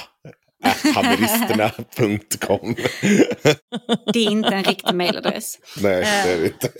Nej men alltså problemet med samtyckslagen är ju att den är så himla tvetydig liksom. För att någonstans så måste man ju som ni säger göra, göra plats för de här misstagen. Och alltså jag tänker tillbaka så här, i tonåren, ni vet när man var lite så tafatt och man fattar inte riktigt, alltså gillar den här personen mig, gillar den inte mig? Och vet man testar lägga en hand på ett lår, kanske ni vet så här, runt en axel, en liten puss någonstans liksom. Men man måste ju ändå våga försöka det utan att det blir liksom, okej nu, nu ringer jag polisen. Liksom. Ja, någon ringde polisen för att, Ja. eller någons pappa ringde polisen för att du testade Precis, men någonting det är som lite inte grann där jag- föll i god jord. Alltså på någonstans får det ju liksom vara att, ja, men du får, du får ju, tror du att du har liksom eh, haffat den här, vem det nu än är du, du är med liksom. Ja men eh, gör ett litet move liksom. Om inte det tas bra så backa, Mm. annars, Så, annars så får de ju ringa polisen. Och små move är bra, stora move är inte bra. Men vi, vi kan ju också konstatera efter metoo-rörelsen och samtyckeslagstiftningen att det här heller inte har varit ett problem. Nej. Nej, och hur var det? Alltså, för jag vet att många, många jurister var ju väldigt anti samtyckeslagen. Eh, Nu har det, hur lång tid har vi haft den nu? Ett tag. Hur, Mm. Jag har ju bara begravt folk så jag hänger ju inte med längre. Men, men eh, hur, hur har det gått? Fråga Jag er. frågade en, en person som vi pratar med ofta som jurist. Eh, vi kan kalla han... Eh, Ingenting, säg bara vad han sa. Ja. Nej, men han, då frågade jag, för han, han var väldigt eh, anti, så han tyckte att det fanns andra. Så han, han nyanserade, han sa väl att, om, nu vill vi inte misstolka honom. Jag vet inte, för jag var verkligen nyfiken på i efterhand, genuint nyfiken. Fan, jag kan inte säga nyfiken längre utan att det blir som att, ett angrepp på de här människorna. Nej, men jag, jag var ju såklart intresserad av vad han hade att säga om det här, för att Mm. han var ganska anti det här. M- Men nu har vi haft det ett tag och hade det blivit lite så som han sa? Nej, det hade nog inte riktigt Nej. blivit det. Om jag förstod honom rätt och han. Men Det- Henko, det- är, han- det, är det så att alltså folk, det är inte de här, de här våldtäktsmännen du nämnde innan, de, de tänkta våldtäktsmännen som inte åker dit, de åker ju inte dit mer på grund av samtyckeslagen, eller hur? Nej, Utan det här är ju nej. bara någon form av uppfostringslag eller någonting. Alltså den ska lära den breda massan att inte, att inte stoppa in hela, hela kuken, typ. Ja, fast det har också kommit några fler domar. Mm, okej. Det har kommit några Mm. fler domar. Men det är inte så. Det, poängen var ju inte att det har inte kommit någon, där någon känner att det är typ orättfärdiga domar. Eh, Fan, jag blir lite stressad över att ta... Man, jag hade velat haft några jurister här som bara rättade Ja, mig. nu. att, ja. Nu tänker jag Ja. killgissa på det. Ja. det. Jag uppfattar det som att det hade kommit fler domar. Mm. Men inte att det hade på något sätt spårat ur. Om vi säger så att Nej. det här med att, ett, att du har eh, varit gränslös. Det betyder inte numera att du kommer åka dit för en fullblodad våldtäkt. Som, Nej. som jag till viss del uppfattar din artikel. Som att det blir att man inte får välja sina egna gränser. Någon, ja, någon måste ju sätta dit det såklart. Ja, någon måste ju sätta dit det såklart. Och det, folk är ju tydligen förnuftiga ändå. Ja. Och det betyder att kvinnor generellt inte går och anmäler någon som inte har eh, begått ett faktiskt övergrepp. Så att det är generellt. Nej, jag tror, jag tror allt som vi pratar om ikväll känner jag att det är ju det är väldigt mycket sånt som händer i marginalen.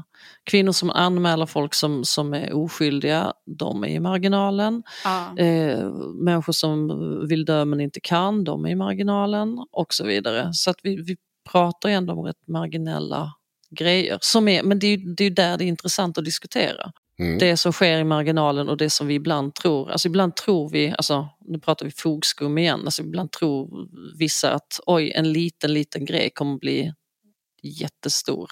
Jag kanske tänkte det om metoo också, att det kommer bli skit. Men det blev inte skit, det blev mest som vanligt.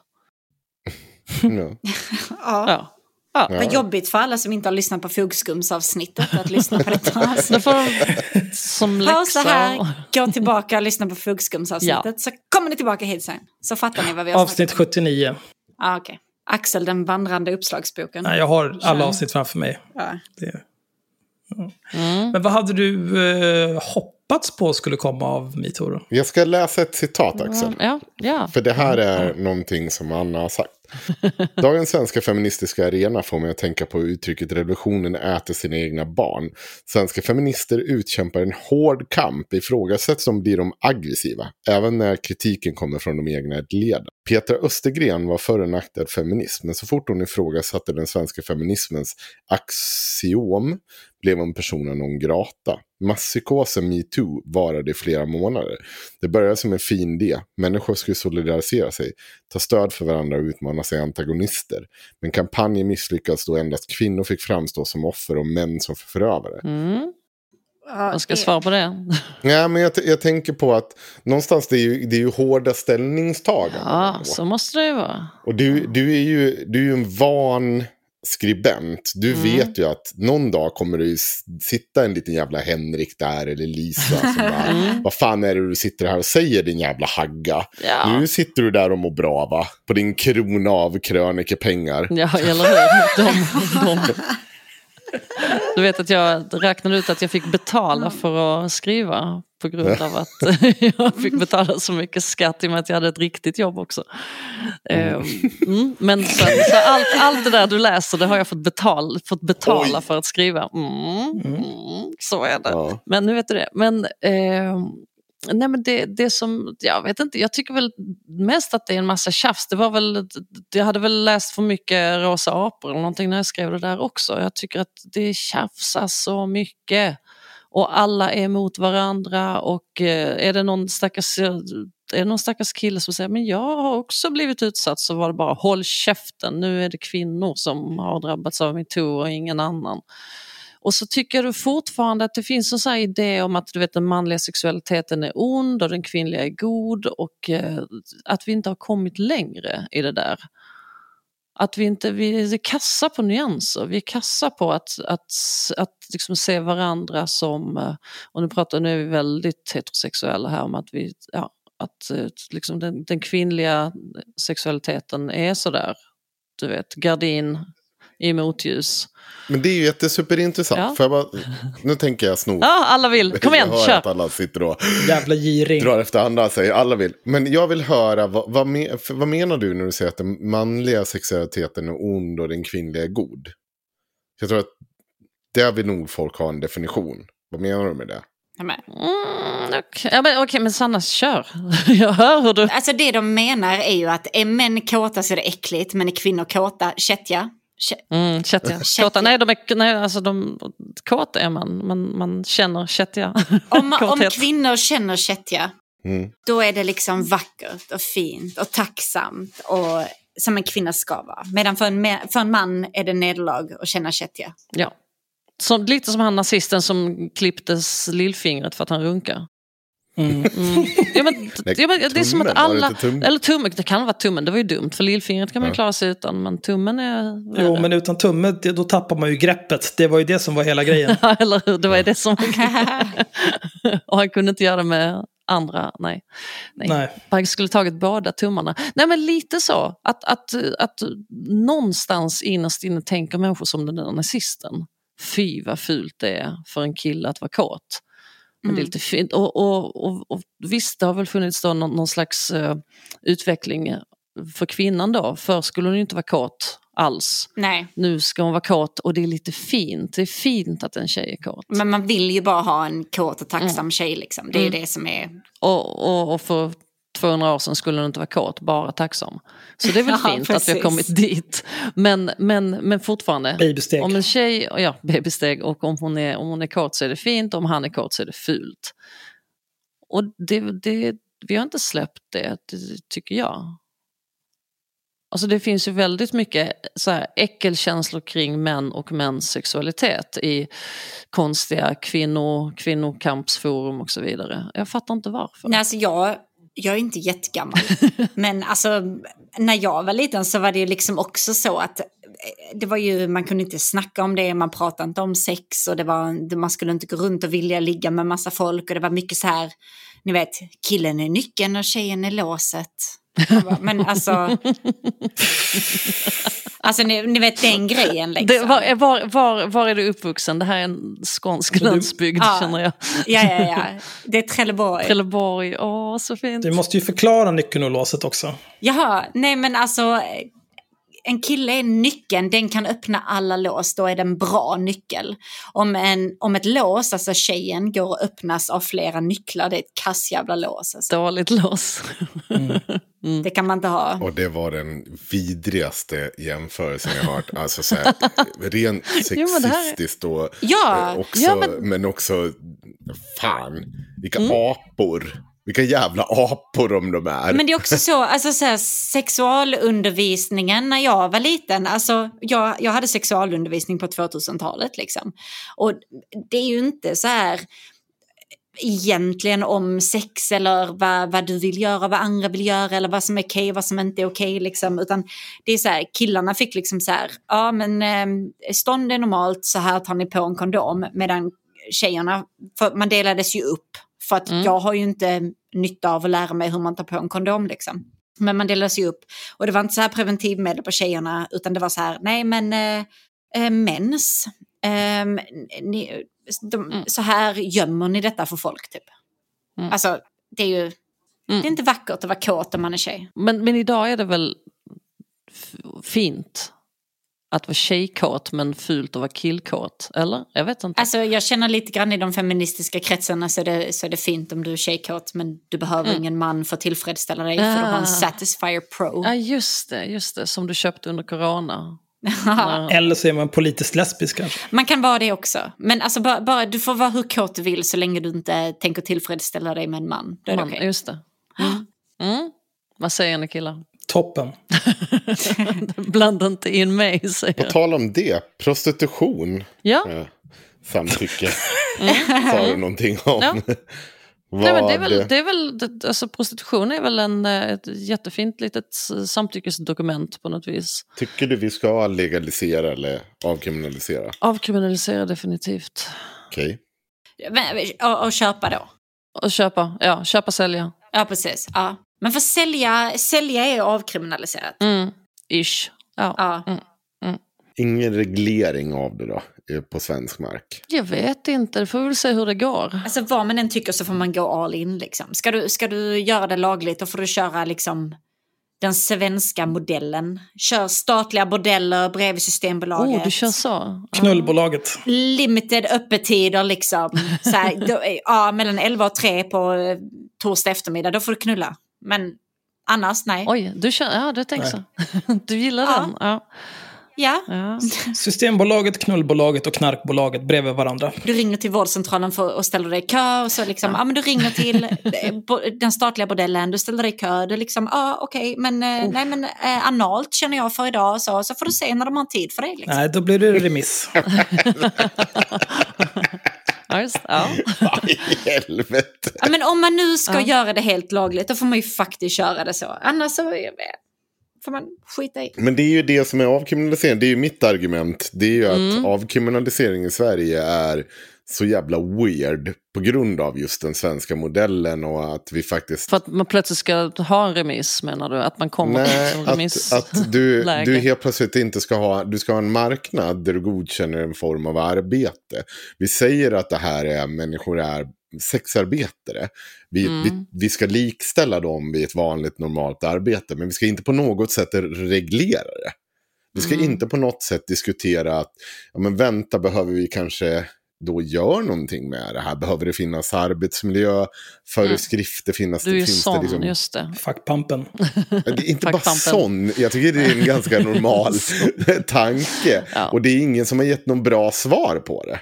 Men, men det, vi har ju Men- annat där, liksom Uber och vi har folk som kör ut mat för 20 spänn i timmen och så vidare. Det, ja, det, det är mycket sånt som händer Ganska nu. negativt till dem. Extremt Oj, oj, negativt oj, till nu- nu tanken om Uber. Och, Nu händer ja, det något ja, här. ja, jag har åkt en Uber i mitt liv. Mo, i Skäms du? Vild protest var det.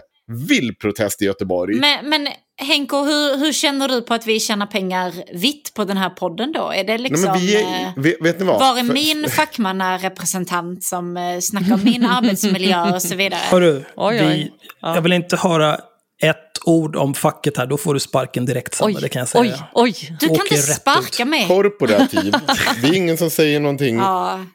Det är ingen som säger någonting om korporativ. Och, och det skulle man då också... Snopp 1 och snopp 2. Det är vad jag skulle kalla det. Ja. Vem mät? det. Det kommer variera. Jag har inte sagt någonting om att du ska kunna vara egen företagare. Jag säger bara att va- inom vilka yrken. Jag är ju moralist i den meningen att jag kanske inte anser att det här är ett yrke som alla andra. Och att Nej. jag anser att om du verkligen ska göra det så kan du inte stanna vid bara en avkriminalisering för den som går och köper fitta. Eller kuk för den delen. Du anser ju inte det för att du liksom har växt upp med att prostitution är olagligt. Liksom. Men om vi bara snackar om Nej. ren, den bästa samhällsvarianten här för prostitution. Alltså, hade det inte kunnat vara precis som vilket annat arbete som helst? Om jag går på, eller jag hänger på Sannas idé här. Ja. Mm, Då tänker jag att då skulle man ju kanske leta fram liksom bra människor som, som funkar för jobbet som allt annat. Alltså ja. en utbildning, eh, lite som en du vet, psykolog och eh, jag vet inte, eh, personlig tränare i ett eller något. Eh, och som gillar, gillar sex i någon slags form. Eller gillar att sälja sex. Ja, eller, jag gillar, ja, eller, ja, ja, Eller gillar, eller gi- gillar att, eh, att liksom göra aktiviteten på något sätt. Jag, jag känner också att man behöver ha någon som, eh, som har den kvaliteten som du beskrev dig själv ha i början av podden. Inte för, inte för att du är prostituerad, men för att du beskrev att du kan vara professionell i ena sekunden och sen Mm. liksom eh, snacka om Vädret. vad fan som helst i andra Mm. sekunden. Liksom. Mm. Och det känns ju också lite grann som att det hade man behövt testa på en arbetsintervju. Liksom. Ja, jag tror att det, folk som håller på med, med, ja, med trauma och eller folk som håller på med människor som i nöd på något sätt. Det, det kan nog säkert likställas mycket med, med duktiga prostituerade. Säkert, men, Skulle jag gissa. men då, det, det kan ju också en duktig indianschaman likställas Mm, vid. absolut. Alltså, det, det, Hur är det med är ju- deras... eh, har de något fack? Det heter faktiskt ursprungsamerikan. Förlåt. Ja, jo, men man vet ju att det är inte så det står i telefonkatalogen. Har du fortfarande telefonkatalog? Han har det, du ser. Ni skrattar åt mig som säger kött ja. Men jag tycker fortfarande inte jag har fått ett riktigt svar på vad som kommer efter avkriminaliseringen i Sverige. Är det bara att vi ska, ska vi tillåta bordeller på det? Eller vad gör vi? Vad händer härnäst? Men det, det gör vi ju per automatik i så fall. Ja men precis, Ja. kommer inte det reda sig självt? Vi, vi testar att avkriminalisera och sen ser vi, jo men sen kommer ju folk att börja, du vet, fackförbund och så vidare. Nej, du måste... Jo, det kommer, Men då får det bli både bordeller och Ja. egenföretagare liksom. Precis som alla andra precis yrken. som allt annat. Men då, har du lega, då, legali, då blir du tvungen att legalisera och eh, eh, reglera den marknaden. Men regleringen kommer ju ofta sen. Ska man avkriminalisera köp på sex så måste man ju avkriminalisera kopplerilagen också. Eller ta bort kopplerilagen. Ja, precis. Eller ändra. Nej, det behöver inte ändras. Det är bara att ta bort. Det här är ju fogskum igen. För det är så här, antingen om, om du är tre glada sexarbetare Mm, och ni vill starta Ja. ett aktiebolag eller en ekonomisk förening tillsammans och hyra en lokal och göra det. Kör på. Då måste Mm. man ta bort kopplerilagen, för att annars kan ni bli dömda fram Ja. och tillbaka i evighet. Det blir liksom Ja. en, en evighetsmaskin. Precis. Ja, men så länge, så länge vi inte har en fjärde person som vi har liksom tvingat, så, för då är det ju människohandel. Ja. Ja, då är det människohandel och olaga tvång och allt möjligt. Det är ju tre ben på något sätt. Prostitution, koppleri och människohandel. Och människohandeln vill vi ju inte ha. Över vad det än är, plocka bär, sälja sex, ja, Ja. och så vidare. Eh, så kopplerilagen, absolut. Varför inte? Glada, tre glada kopplare som jobbar ihop. Och gud vad jag inte känner för det. Jag, jag tycker Du det känner inte för det? sinnessjukt. Nej, men det är bara för att du, du har fastnat på ordet. Liksom. Man, måste ju, man måste bena ut. Nej, men jag vet ju också att det kommer ju människor börja... Ytterligare ett steg i att människor kommer börja eh, tjäna pengar på att eh, eh, du säljer sex. Alltså att du ska gå runt och kanske vara Jo, typ men- en hallick. Ja, men, men, det, men vet du vad, det, nu, är- det är nya tider. Vi får liksom reda ut vad som är vad också. Om, du, om, du, om, du, om någon ber dig göra en hemsida åt dem, ja, så får du pengar. Om någon ber dig göra en hemsida för att de ska sälja sex, är det en stor skillnad? Ja, Varför det? Bara moraliskt. Ja, ja just det det. finns en massa anledningar. Alltså det blir ju, en skillnad är ju, en reell skillnad blir ju att du, om, eh, om, om du ska göra en hemsida för att promota en sexarbetare så kan du anta att de pengarna du blir betalad med kommer från sexarbete och då kan du anta att det är oskattade pengar och då gör du dig skyldig till brott om du tar emot dem. Mm. Men om vi Det nu, är det. vi pratade ju precis, men nu pratar vi om att ta bort kopplerilagen här. Ja. Eh, och, och i ett sånt samhälle då, då är det ju ingen skillnad på att eh, göra en, en si-hemsida eller så-hemsida. Nej, men då blir det väl lite grann så här, nej men vi gör inte, vi gör inte bröllopstårtor till bögar. Det blir lite sånt då. Hur tänkte du nu? Nej, men så här, jag- vill inte göra en hemsida åt sexarbetare. Det blir lite grann samma sak som att säga, jag vill inte baka en bröllopstårta till bögar. Jo men det är klart att man kan göra en, en hemsida till en sexarbetare om hon eller han ber snällt och har pengar, eller hur? Jag, jag ser ingen skillnad Ja, det är klart man kan göra det. Det är inga konstigheter. Pecunia non olet. som betyder Pengar luktar inte. du ser. Pengar luktar jätteilla. Har ni aldrig luktat på pengar? Du, det var länge sedan jag höll kontanter i handen. Alltså, jag, jag kunde bara anta att det var därför vi har gått till ett kontantfritt samhälle. För att pengar luktar fan bajs. Men alltså. du vet vad, jo, men det, det beror lite på, jo, men det, det stämmer, det beror på vilket land också. Men jag vill inte ta det smutset som alla andra har tagit i. Det där måste ju för övrigt ha påverkat spridningen av corona något enormt. Ja, gud Vi ska ja. vara glada att vi inte har eh, cash. Det är ingen annan som rör mitt jävla bankkort. Det är... Mm. Mm. Fler frågor? Men jag, jag ville se, men kop, Mm. alltså det här med, med kopplerilagen. Är inte det typ exakt vad de här eh, Instagram-influencersarna sysslar med när de bara taggar in varandra? och Bara, ah, ni borde läsa den här grejen. Det är ju koppleri. Nej, det är koppleri, Är absolut. Det är koppleri. Jo, det är koppleri. klart att- Menar du är- att så länge, så länge kopplerilagen är som den är så borde vi sätta dit dem, eller vad? Nej, nej, jag menar kanske inte nödvändigtvis att de faller under kopplerilagen som den är nu. Men jag menar om vi ändå ska legalisera prostitution så eh, fan koppla va? hur mycket ni vill koppla. Alltså det gör ju alla andra. Alla Nej, men, andra det precis, koppleri, varför är koppleri Ja. kopplat till sex? Det kan man ju undra. Ja, precis. Mm. Kan lika gärna döma de här jävla som sitter och taggar varandra nonstop Ja, i sina det är stories. koppleri, absolut. Ja, antingen, antingen tar vi bort kopplerilagen eller så sätter vi dit alla för allt. Ja. jag vet inte. har en sak jag har tänkt på däremot. Eh, Mm. Jag har hört en kommentar från en sexarbetare om att om man skulle jobba vitt, Mm. då helt plötsligt så skulle man vara tvungen att ta dubbelt så mycket betalt för att tjäna lika mycket pengar. När mötte du en sexarbetare Axel? Jag har inte mött, pratat, eller Ah. läst. Vi har fått Läst. den typen av kommentarer. Ja. Mm. Ja.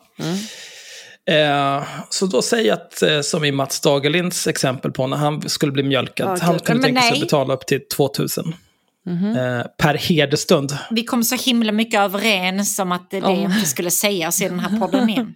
Axel, tänk på det så här att Mats Dagerlind mjölkas, men det här är en köttig podd. Ja. Oj. Ja. Så vi får inte nämna mjölkning här. Just det, man ska inte blanda kött och Nej, mjölk. blanda inte. Mm. Blanda Det är inte. en köttig podd. Ja men bra. Nej. Nej men okej, men om vi går till, till frågan. Eller? Nej, den är inte klar. Nej okej, vad skulle du komma till? Det är så här. Mm. Om du då tar 2000 Mm. eh, per hederstund, Mm. sa Mats Dagerlind, men säg per timme. Ja. eh, Mm. Då skulle du vara tvungen att ta ja, nästan 4000 Mm. om du ska betala arbetsgivaravgifter Mm. och skatt och allt sånt. Eh, och då, då har du plötsligt höjt priset på det du säljer med Mm. 100%. Mm. Det skulle bli ett problem. Varför? Jag, jag gissar att det skulle göra att du får färre kunder. Och, alltså, jo men, Men du, skulle fort, du, skulle, du har ju inte bibehållen inkomst bara för att du tar dubbelt så mycket betalt. Nej, utan du har ju samma inkomst som innan, men färre kunder. mm, nej, men det, det är en jätteintressant diskussion. Ska, vi, Plus- ska sexarbete vara plus- ett svartjobb eller inte? Plus, om det skulle vara så att det var helt legaliserat och folk Mm. fick köra hur mycket de ville och starta Mm. företag och sådär. Mm. Då gissar jag att antalet sexarbetare skulle öka också. Mm. Det tror jag med, faktiskt. Mm. Vilket skulle leda till att priset dubblas, men det kommer in en massa nya glada amatörer som inte fattar någonting om hur ekonomi funkar och börjar prispressa. Ja, så kan det vara. Vilket gör att inkomsten sjunker ännu mer. Så du menar att genom att eh, legalisera så kommer vi att eh, döda prostitutionen? Eh, Jag, jag tror inte att det skulle bli bättre för sexarbetare. Alltså om det handlar om så här, ja, jag gör det här för, att, för min över, ekonomiska överlevnad. Nej, jag tror inte heller det. Jag tror inte heller det skulle vara... Och då, liksom, då, då ska du väl så här, då måste man ju, ja då kanske vi behöver arbetsmarknadsåtgärder. Du, vi bjussar på arbetsgivaravgiften första året som prostituerad eller någonting. Då skulle ju jag bli rasande kan jag säga, för mina skattepengar, de ska Just jag ha.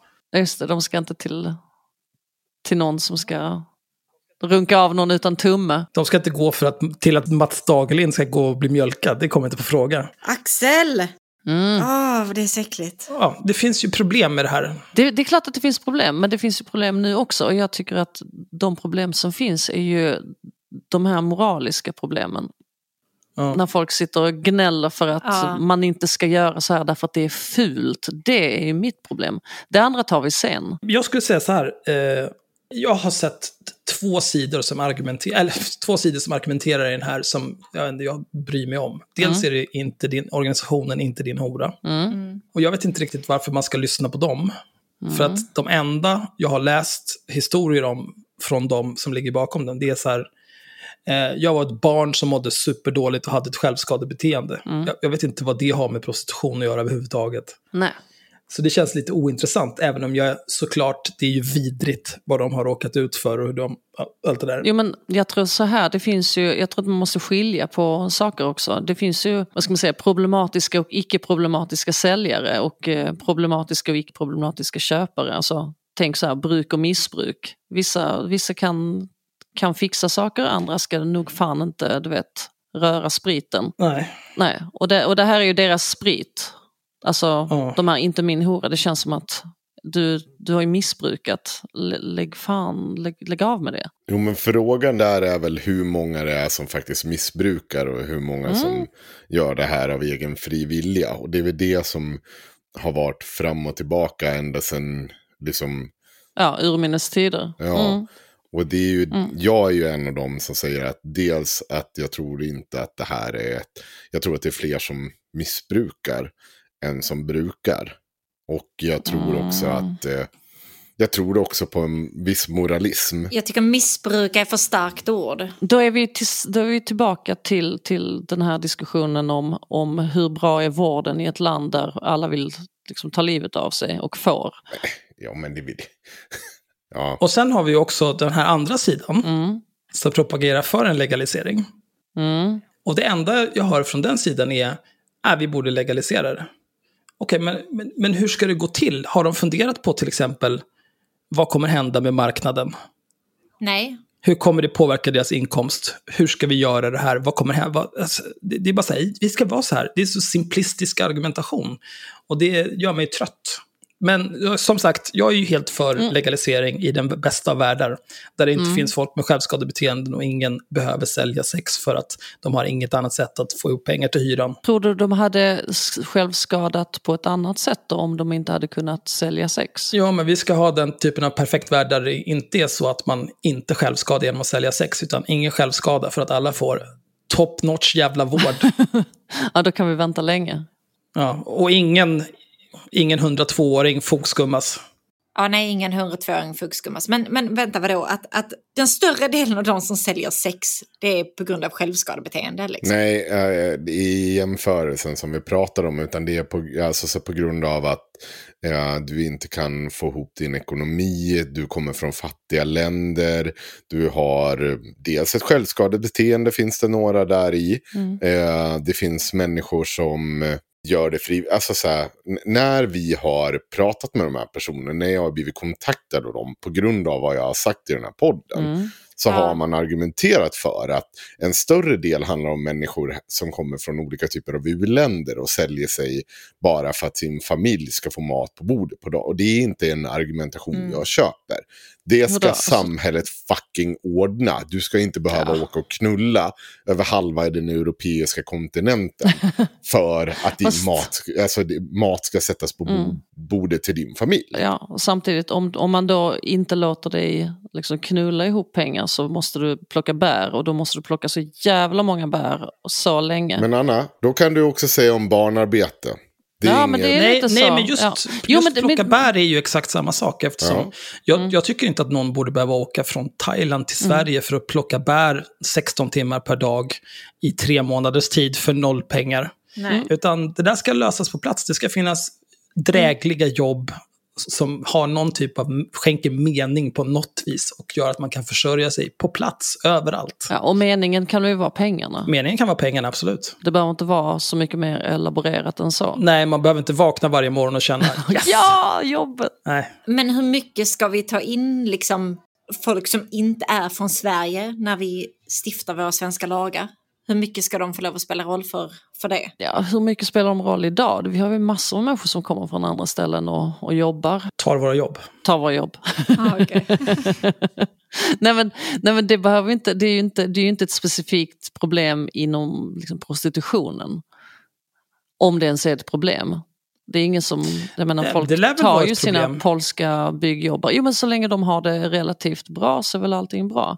Så- och bärplockarna. Det är väl prispress där med. Problemet är inte på något sätt att de kommer och tar de svenska prostituerades jobb. Utan problemet här är det att någon är tvungen att åka över den halva europeiska kontinenten, knulla för att sin familj ska få mat på bordet. Det är min argumentation där. Det är någonting jag Men- inte accepterar. Alltså, det- men så här, om man... Nej, eh, därför att om man, ty, om man hatar att plocka bär, om man hatar att knulla, ja Mhm. då är det, då är det samma sak. Jo, jo. Alltså, det man, Jag, jag vet inte, jag tror inte att alla... Jag, det, där kommer min moraliska Du kompass ser, in. och det är det jag här som tror jag har lite svårt för. att de kvinnorna, jag tror inte att det, den männen. moraliska kompassen, eller männen, är densamma att plocka bär som att bli eh, få en kuk eller en fitta i plyte. Jag tror inte det. Varför det? Det är det jag frågar, liksom att ska det få lov att spela roll på hur vi stiftar våra svenska lagar? Ja, absolut. Det finns massa olika sätt. Eh, samma som när Liberalerna säger om att eh, man ska få knulla lik. Om de säger att Ja, men Liberalerna, alltså på riktigt. Nej, nej, men vadå? Det är fortfarande en moralisk fråga. Det, är, det kan ni inte komma undan. Men den, den, hur ska ett lik ge medgivande? Om Alltså, du har gjort det innan du dör. Om du har gjort det innan du dör. Kan man bli balsamerad så... Nej, men så här, varför ska man ens behöva samtycke från ett lik? Det, det är ju inte en person längre. Nej men det är fortfarande, hörni, hörni det här kommer vi inte ifrån. Det här är ju, det, det, det är ju det, jag tror att alla vi tycker att det är lite intressant när det kommer till moralism. Och det, det är klart att jag förstår att mina argument grundar i moral, en sexualmoral förmodligen till viss del, men också så typ hur vårt samhälle ska fungera. Detsamma är det ju faktiskt när du kommer och frågar om och eh, få, om någon har gett samtycke att du får fan knulla sönder och samma mitt jävla lik. Allt det andra är ju utifrån, det är vår moral. Att säga att nej men så kan du inte göra, det är ju äckligt. Nej, men jag, jag håller faktiskt med. Alltså, Ett lik är inte en person. Det är som, det är som en trästam. oj. Nu kommer vi tillbaka till religionen här. Vad händer med själen? Vi sitter ju fortfarande och hånar det. Vi är fortfarande i relation till, alltså jag, jag kan säga att jag argumenterade emot att man skulle få knulla lik när det här begav sig. Och mina Ja. eh, ko kollegor då på IRM, Magnus och Kristoffer, de hade ju en enorm eh, rolighet åt att jag vägrade acceptera som ett moralargument. jag hade, de hade rätt, jag hade Det fel. här är definitivt någonting väldigt långt ut i marginalen kan jag känna. Mm. Man Ja. kan, men, men det är kul att prata om. Och Mm. vända och vrida på. Absolut. Det kanske är dags att gå vidare från eh, horeriet. Men, Ja, nu snackar vi om eh, knulla lik. Jag vet inte. Det är väl Jag ganska inte. långt Ja. ifrån? Horeriet. Jo, jag ska inte, eh, i övrigt, förutom just den här moralistiska argumentationen. Nej, men så- vi var klara nu. Ja. Hej då. Tack, Okej, tack. Tack då. Tack. Tack. Nej, men, eh, jag tänkte, nu har vi spelat in i en timme och 50 minuter. Mm. Ja. Eh, om vi tar ett ämne till Mm. och sen så kan vi stå nöjda för idag. Och då tänkte jag att Anna återigen frågar dig, har du Mm. Ja. någonting du vill prata Okej, om? får jag avsluta sexköperiet? Eh, jag har aldrig skrivit ner detta någonstans men jag brukar säga till folk att köpa sex är alltid det billigaste alternativet. När de klagar på att deras barn kostar väldigt mycket och så vidare. Man kan, jag vet inte om det är sant i alla Ja. lägen men ofta tror jag det. Ja, Ja, tänk på Ja, det det. kan det nog vara. Vi, Mm. ja, vi har en grej kvar annars. Kör. Nej, men vi ska, jag, jag tänkte annars att vi kan prata om eh, organdonation. Ja. Ja, Är det dags nu? Va? att donera någonting. Ska du... Mm. Nej, Sanna får göra. Sanna får börja. Oj, men det är ju ett helt annat dokument. Vänta lite här. Vänta, är, ska du anklaga judarna för organstöld nu? Är det Ja, det som nu kör vi. Är det så det ska se ut? Nej, men det kom upp en, det kom upp Ja. en tråd i Facebookgruppen Ja. om eh, organdonation. Mm. Eh, där man eh, diskuterade lite grann om, om eh, man skulle donera eller inte. Liksom. Mm. Och då kände de väl lite grann att eh, det, var no det var någon som hade skrivit något dumt, eh, något dumt inlägg om att man skulle minsann bli ersatt för att eh, man donerade sina organ. Eller jag vet inte, familjen skulle väl få de pengarna antar jag. För att du är jävligt död om du donerar organ. Mhm. Men, eh, men, men hur ser ni på organdonation? Är ni med, är ni med i donationsregistret? Tycker ni att det är en bra grej? Jag är lite nyfiken på... Vad tycker du om... Jag, eh, nej, jag är inte med. Eh, men jag kanske borde. Eh, Du är för gammal. Jag är för gammal. Det är inte mycket de vill ha. Man ska vara under 30 om jag inte minns Är fel. det så? Ja men då så, då slipper jag tänka. Nej, Nej men, men inte. däremot, så, däremot Jo. så är det ju, det är ju, om vi går tillbaka till mitt, till mitt eh, riktiga jobb då, att begrava folk. Där, där är det ju så att vi begraver väldigt fort. Eh, vi, jag har nog inte under fyra år varit med om någon som har donerat någonting och sen blivit begravd. Det händer sällan. Det händer för övrigt rätt sällan att, att folk donerar överhuvudtaget. Därför att omständigheterna gör att ja, du dog, ditt hjärta funkar inte, dina hornhinnor ja, kanske och så vidare. Ja. Men, men det är väl sådär, det, det finns ju en, en judisk idé om att, om att det är viktigt att rädda liv. Den är väl inte judisk utan allmänmänsklig kanske.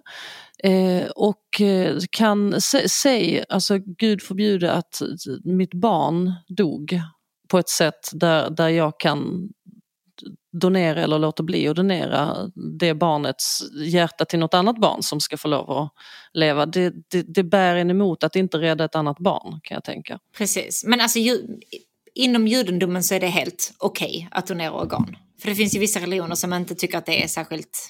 Det är, vet du vad, det är lite, det där är inte så enkelt att säga ja eller nej som, som allt annat. Det, det beror lite på vilken rabbin du frågar och, och hur du liksom ser på det. Jag tror att det första, första snabba svaret är nej, man ska begravas hel. Å andra sidan så har man den här idén om att, om att rädda liv. Du vet, den som räddar ett liv räddar en hel värld och så vidare. Ja. Och så vidare. Och, och då kan du ju inte, så då kan du inte säga nej du ska ju liksom rädda en hel värld genom att rädda ett liv och det gör du ju då genom att ge bort ditt, ditt stackars döda barns hjärta till ett annat barn. Så att, ja. Nej men ja. Det kan ju också hamna i, i någon som inte förtjänar det. Ja, just det. Jag har faktiskt live-googlat lite grann här nu. Om man går in på eh, donation.socialstyrelsen.se Mm. så kan man anmäla sig eh, med BankID. Eh, jag är med. Mitt senaste ställningstagande var 2019-02-06. Jag är Mm. rätt säker på att jag har varit med ganska länge. Det har jag också varit. Eh, det jag tänkte, det finns inga, verkar inte finnas några, jag donerar alla organ och vävnader och gör vad fan ni vill, jag kunde inte bry mig mindre. Mm. Eh, men knulla mig inte. Står det Kan så? man, är det i fri text? Knulla mig inte. Hade det funnits en knapp för det, hade du klickat i den då? Alltså, man kan ju göra så här. Hade du donerat din döda kropp till sexuella tjänster, Axel? alltså så här. Nej, nej, man kan fylla i, nej, nej, nej, men du får ett svar här. Ah, okej. Man kan, man kan kryssa i, ja, jag donerar mina organ och vävnader efter min död. Mm. För transplantation och annat medicinskt ändamål eller enbart för transplantation. Eh, och sen så kan man välja att inte donera någonting. Men sen är det också det här, vill du göra undantag, det. det. vill säga inte donera vissa organ och vävnader, kan du göra det här frivilligt val. Då kan man ju göra undantag för sina kroppsöppningar till exempel. Just det, Ja. och jag vet att eftersom jag är då tusen miljoner år gammal, eh, innan internet så fanns det ju, man kunde ha ett sånt där litet donationskort i sin plånbok. Det hade jag ett tag. Ja, jag också faktiskt för länge sedan. Men då, jag menar, det är ju inte, det är inte registrerat någonstans. Men då Nej. kunde man ju skriva så här, jag donerar det och det och detta. Och så stod det utom och så var det en rad och då kunde man ju skriva någons namn där. Ha ha ha. jag tror faktiskt att jag hade skrivit Carl Bildt. Om jag inte minns fel. Det var ju taskigt. Men det är sant. Men det här med, när jag sa att man måste vara under 35, det- det var en lögn. Det är för Tobias-registret om man Ah, ska mm. donera Just blodstamceller. det. Där är jag också med. Ja, det är inte jag, för jag är för gammal. Nej då. Mm. Mm. Ja, vad skulle vi komma till då? Diskussionen här är nu att ska du få lov att få organ om du inte själv är med i donationsregistret? Liksom. Om du inte vill ge bort din organ ska du kunna få av andra som dör. Absolut inte. Och sen också, eh, hur är det med modellen som vi har idag? Borde det vara så här att alla automatiskt är med i donationsregistret och man istället bara optar ur om man inte vill vara med? Eller borde det vara som vi har det idag att eh, man antas vara med? Eh, och sen så får man då säga någonting annat om man faktiskt inte vill donera sina organ. Jag tycker 100% att du ska klicka ur den rutan om du inte vill vara med. Opt-out alltså. Ja men alla, alla antas ju vilja ha, eller hur? Och då får de väl antas Ja. vilja ge också. Jag tror inte att det, det, det för, jag vet att för länge sedan då, då var ju det här en, en stor issue. Men jag tror inte att det är så längre. Jag tror folk, alla, alla är väl ganska överens idag. Jo, men det händer ju ingenting. Men alltså, är det, inte, är det inte en stor skillnad på att faktiskt opta ur att vara med i organdonationen, Ja. precis, som, precis som det är för vi nu, att vi måste skriva i att vi vill gå med, liksom, än att det antas att du vill vara med. För att där känns det lite grann som att det kan man ha missat, eller man kanske dör när man är ganska ung och man inte har grepp om det här, eller någon anledning. Och sen så kommer liksom staten då gå och säga att nej, men alltså du, du ska donera för att du är med i donationsregistret, för att du liksom har hunnit du. gå ur av någon anledning. Ska men är det, inte, är det inte så också att eh, ens anhöriga får säga nej? Så har vi det idag, men Ja, kommentarerna Mm. gick i stil med att det borde vara liksom satt i sten. Att alla är med, precis som alla är med i Svenska kyrkan när de föds typ. Och sen så måste du gå ur om du inte vill vara del av det. Liksom. Mm. Annars Alltså- så kommer du behöva donera dina organ när du dör. Och det känner jag är skillnad. Så någon kommer gröpa Ja, ur dig. ja, typ. Alltså när du dör blir du urgröpt och så tar de vad de vill ha. Vare sig du vill eller inte.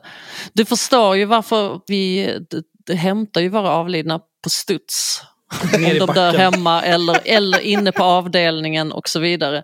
För att Ja. inte liksom någon ska bli urgröpt.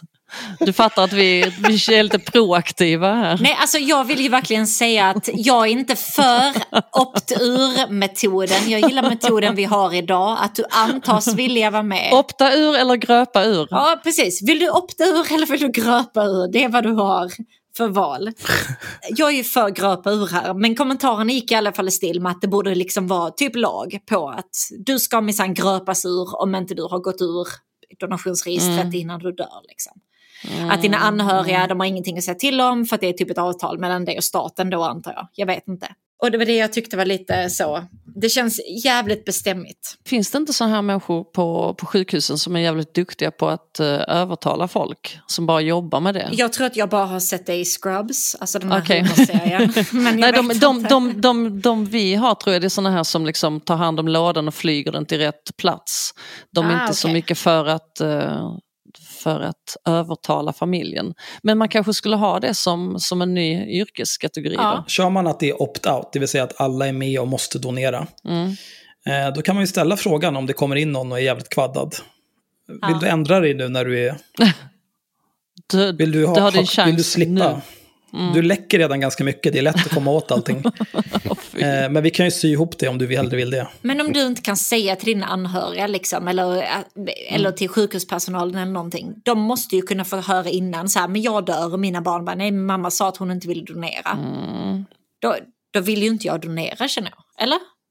Ska det vara okej? Ja, det är väl liksom, lite att- som, alltså det, det här är lite intressant därför att om nu vi nu pratar begravning så, så är man ju så himla eh, noga med vad folk sa. Eh, Ja. hur, hur de vill ha sin begravning och så vidare. Det är liksom nästan hugget i sten. Ja, men han ville kremeras eller han ville läggas upp och ner eller han vill, vad vet jag.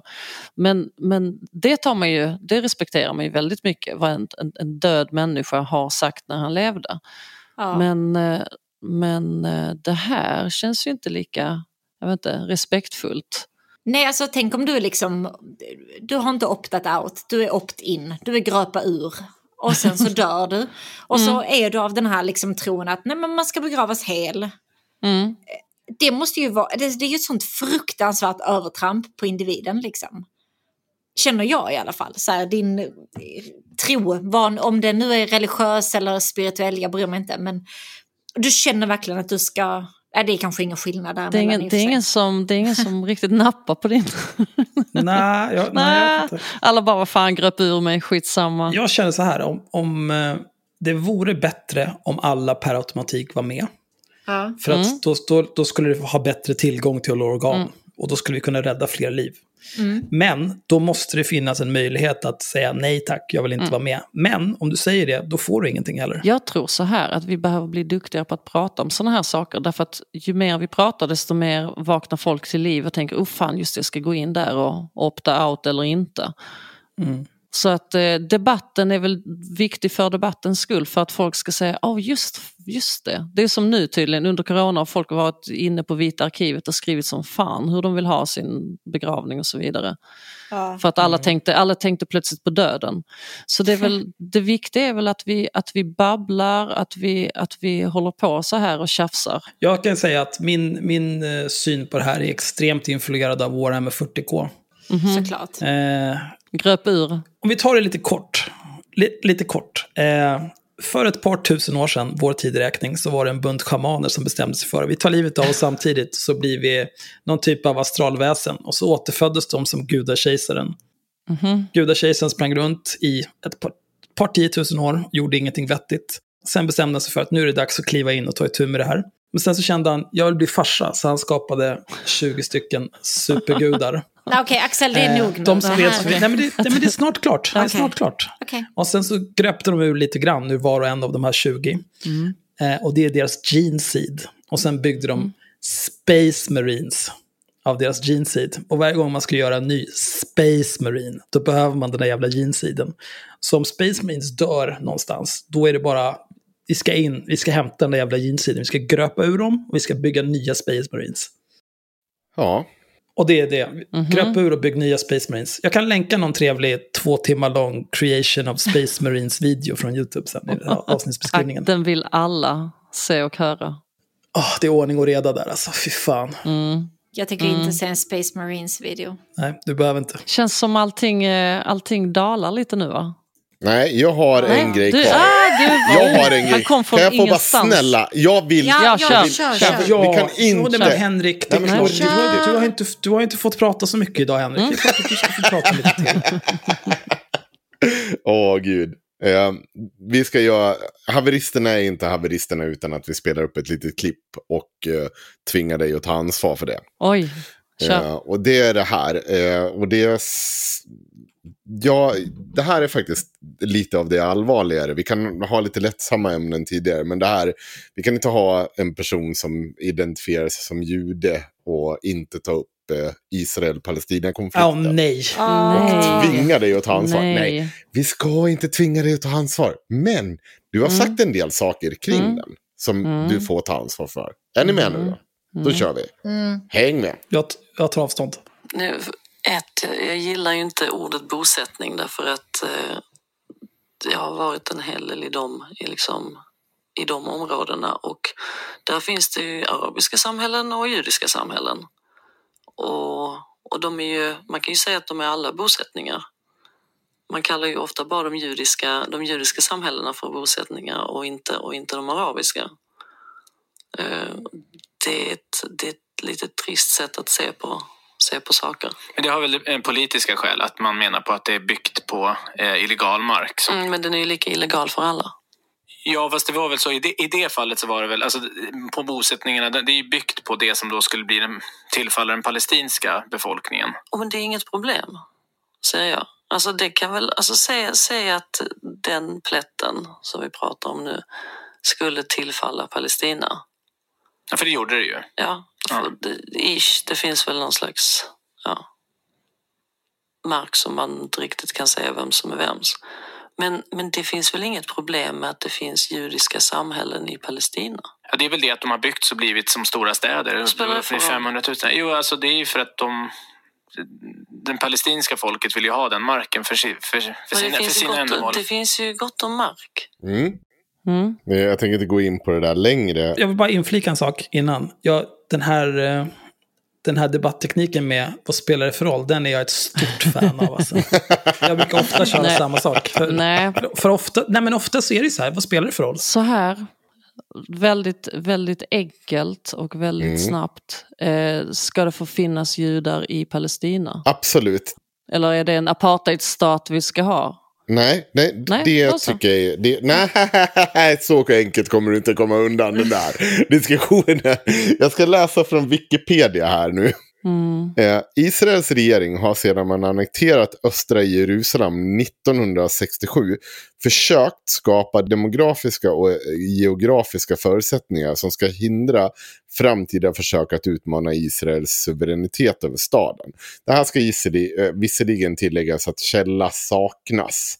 Så nu har jag faktiskt eh, somnat. Nej, det kommer du inte komma Nej, undan. men, va, nej, men vad, är det, vad är det du vill ha, vad är det jag ska svara på? på Jo, riktigt? men det vi kommer till, till låt mig läsa klart. Omkring 58 procent av Jerusalems invånare lever på mark som annekterades 1967. Israel har försökt öka antalet judar och minska antalet palestinier. Olika metoder används för att uppnå detta mål. Att isolera östra Jerusalem från Västbanken. Att diskriminera vid exploatering av mark och vid byggnaden av rivning av hus. Att återkalla medborgarskap för palestinier som levt utomlands i sju år. Eller som inte kan bevisa att deras livscentrum finns i Jerusalem. Att fördela budget orättvist mellan de östra och västra delarna med, eh, med negativa effekter på infrastrukturen och service i östra Jerusalem. Trots dessa åtgärder har den arabiska befolkningen mångdubblats senast eh, eh, sedan Israels övertagande av östra Jerusalem. Poängen är här så här. Vad, ja, vad är frågan? Poängen är att du säger att vad spelar det för roll om judarna bor där? Att du gör det till en en sak som om att jo, men alla kan väl leva tillsammans. Och det håller jag med om. Det, det vore en Mm. enkel poäng att göra. Men om Israel aktivt ser till att då människor från Palestina inte kan bo där på samma villkor. Eller tar mark helt sonika från Palestina. Nej, men alltså det här, jag vet inte ens var vi ska börja, ärligt. Den här annekteringen av mark 1967, Mm. eh, det var ju på grund av sexdagarskriget. Jajamensan. När alla försökte mörda Israel. Jag kan känna lite grann att, eh, alltså starta inget så blir det inget. Nej, Mm. lite så. Okej. Nej, jag, mm, nej, men jag, jag vet inte om vi liksom, det här är verkligen fem i tolv så ska vi liksom, så vi kan, jag kan komma tillbaka och så kan vi ta en hel... Åh hel gud, jag tycker inte om det. Jag tycker det är en... Ja men du skulle ha börjat från början. För det första klockan 20 över 10. Mm. Så sent är hon inte. Jag, jag, och, och det är inte en jättestor, alltså den här frågan lär väl ha fundera en gång. Men, men, men vad, vad vill du ha för svar? Jag funderar över, är det verkligen rimligt att säga så att jo men alla kan vi bo på samma plats, det är inte ett problem att Israel har gjort det här, det finns inga problem i det här, har du varit där och rest Nej. lite så är allt bra, fine and dandy. Nej, nej men du, du får det att låta som att eh, alla slåss om platsen. Det är hur mycket liksom, död yta som helst. Det är bara att bo på. Mm.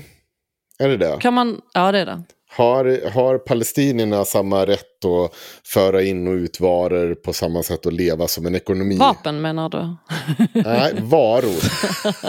Bana- lite- Allt från bananer till Jag vet vapen, inte. ja absolut. Nej, men, Men, Från vad till vad? ja, men import- importera grejer från andra länder, Till... finns det inte en barrikad mot Palestina? Du? vet du vad, jag tänker inte diskutera det här. Nej, okej. Nej. Bara för Nej, att liksom, man går ut som jude så måste man inte liksom diskutera barrikader och Oj, apelsiner. oj, det var inte det. Du har diskuterat det här i en annan podd. Ja, i en annan podd. det, det där, du kan inte säga, det är ungefär som att skriva en krönika och sen aldrig vilja diskutera konsekvenserna eller kring den krönikan. Vilka konsekvenser? Nej, men jag, du, du hörde vad jag sa i den andra podden, det får, det får räcka. Ja, okej. Mm. Mm. Mm. Eh, då vill jag å haveristernas vägrar ta avstånd från Henriks flagranta antisemitism. Tack.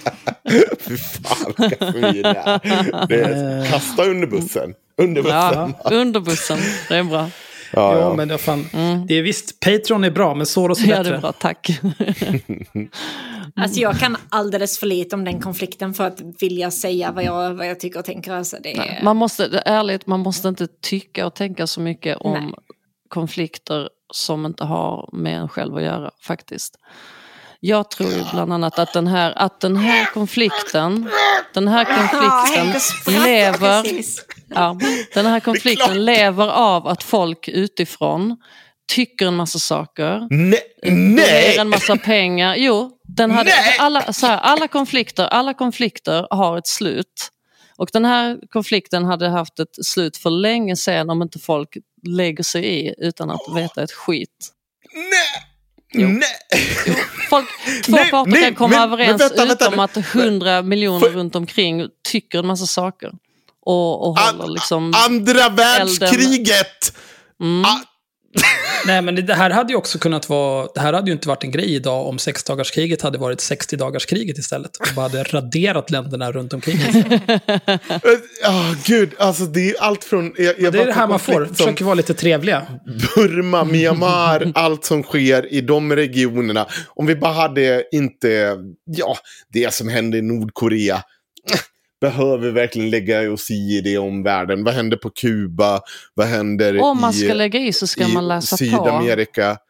Jo, fast du Ja, vill här- inte prata. Jag har ju läst ju bara- lite Ja. innan har du? Har du och- läst och på pratat om trevligt. annekteringen av den marken och Mm. vad Israel gör mot den befolkningen som bor där. Då vill ju inte du prata Vad gör de mer för om någonting?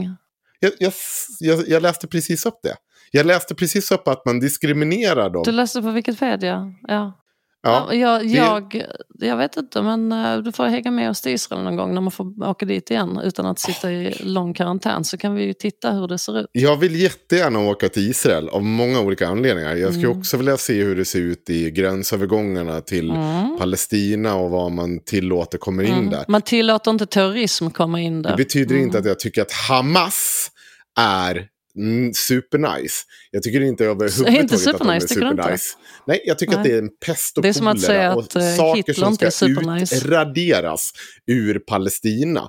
Det, jag har inget problem med att säga det. Men det betyder inte att bosättning... Säg det i Palestina. Ja, men det, det kan jag göra. Det, det, Gör bara det. så jag har militärt beskydd runt omkring. Eller hur? För jag förstår att det är ett problem. Nej men Det det är är, ett på problem. riktigt, gå in till IS. Och, nej, men Mm. Du gör en dålig säga att jämförelse. de är jag gå in, dumma. att de är dumma i huvudet.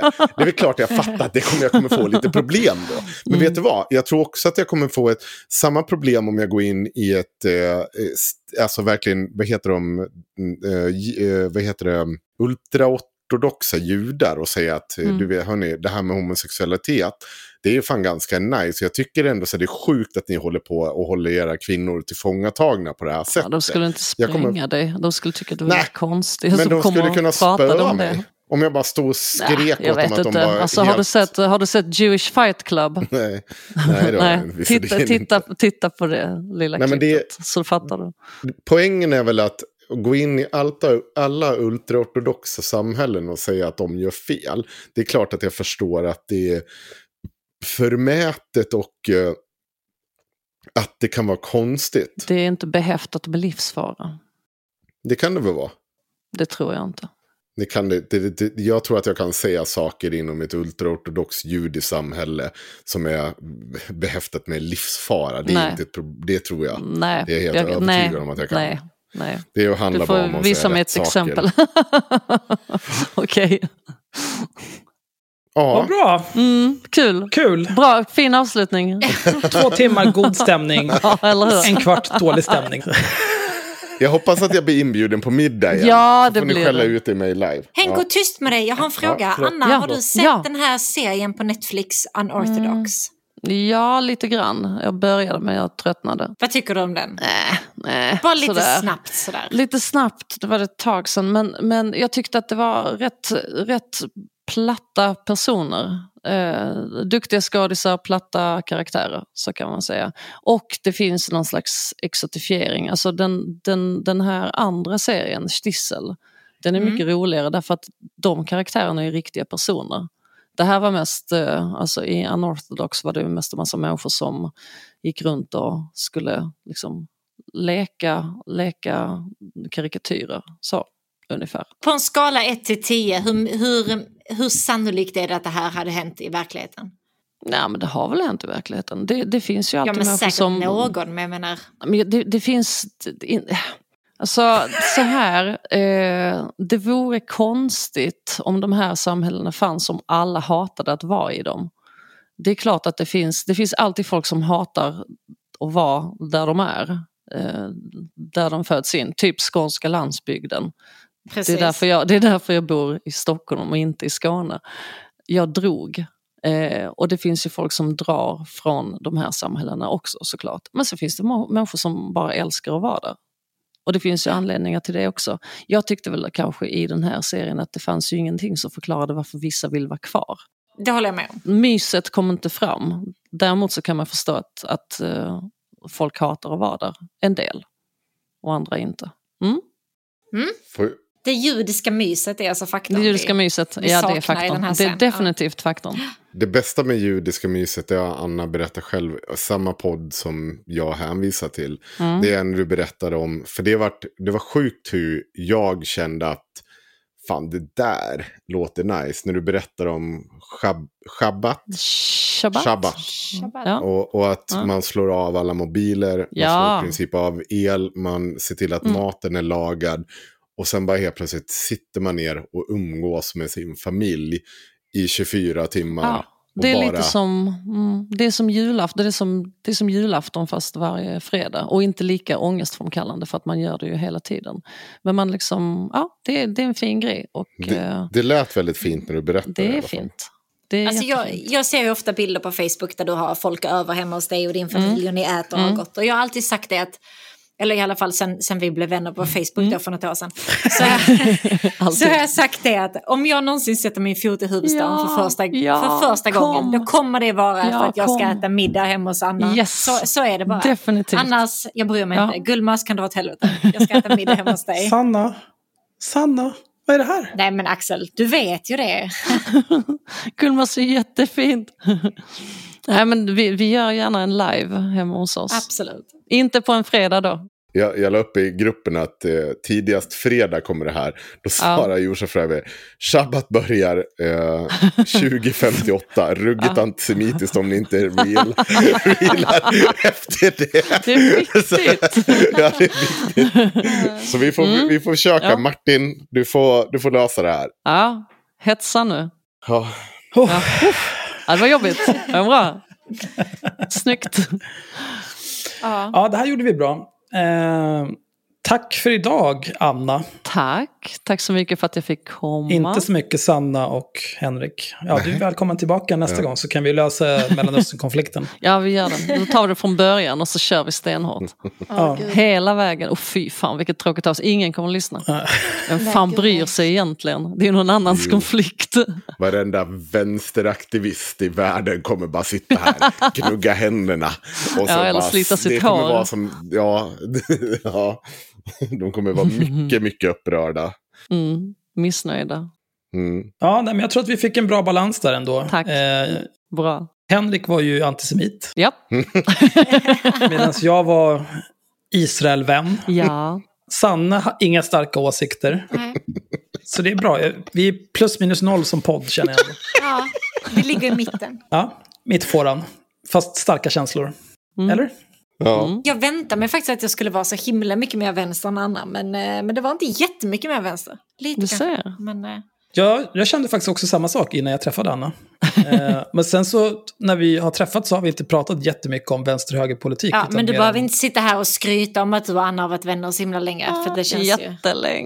Han har ju till och med byggt ett litet ljudskjul åt oss. Vilka jävla sellouts ni är. Ja, kommer, på nästa vänsterråd så kommer jag be om uteslutning av er båda. Ja, gör det. Ja. det är fan, vi har blivit uppgraderade till vänner av Israel. Skit för fan i vänsterrådet. och med det sätter vi punkt för avsnitt 82 av Haveristerna med vår gäst Anna Nackman. Glöm inte att bli patrons. Eh, glöm inte att läsa saker som Anna skriver om hon någonsin får för sig att skriva någonting igen. Kanske, när jag har begravt ja. klart. Annars kan ni bara dö i närheten så löser hon det. Ja, så kommer jag. Ja, Jag kommer direkt. gräver ner er Yes, direkt. direkt. Eller så kan ni eh, skriva upp er på Tobias-registret och donationsregistret och bli urgröpta. Det är faktiskt viktigt. Yes. Eh, Gör det. Och sen också ska vi ha någon typ av livestream 8 augusti. Ska vi säga 20.00? Nej. Ja, Nej. Jo, det kan vi göra. Ja, okej det då. Men då, är väl, eh, då kan väl du titta, Anna? Jag tittar. Då, ja, bra. Ja, Tack för idag. Puss och kram. puss och kram.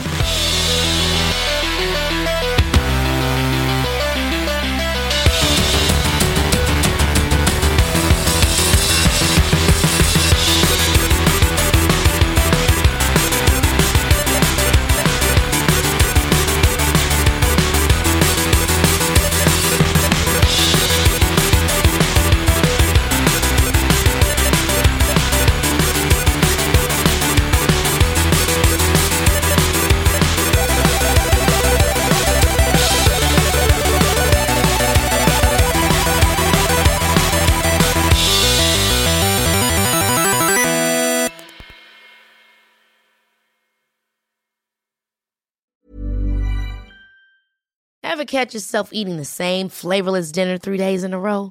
Dreaming of something better? Well, HelloFresh is your guilt-free dream come true, baby. It's me, Kiki Palmer. Let's wake up those taste buds with hot, juicy pecan-crusted chicken or garlic butter shrimp scampi. Mm. Hello Fresh. Stop dreaming of all the delicious possibilities and dig in at HelloFresh.com. Let's get this dinner party started. Planning for your next trip? Elevate your travel style with Quince. Quince has all the jet setting essentials you'll want for your next getaway, like European linen, premium luggage options, buttery soft Italian leather bags, and so much more. And is all priced at 50 to 80% less than similar brands. Plus, Quince only works with factories that use safe and ethical manufacturing practices. Pack your bags with high-quality essentials you'll be wearing for vacations to come with Quince. Go to quince.com/pack for free shipping and 365-day returns.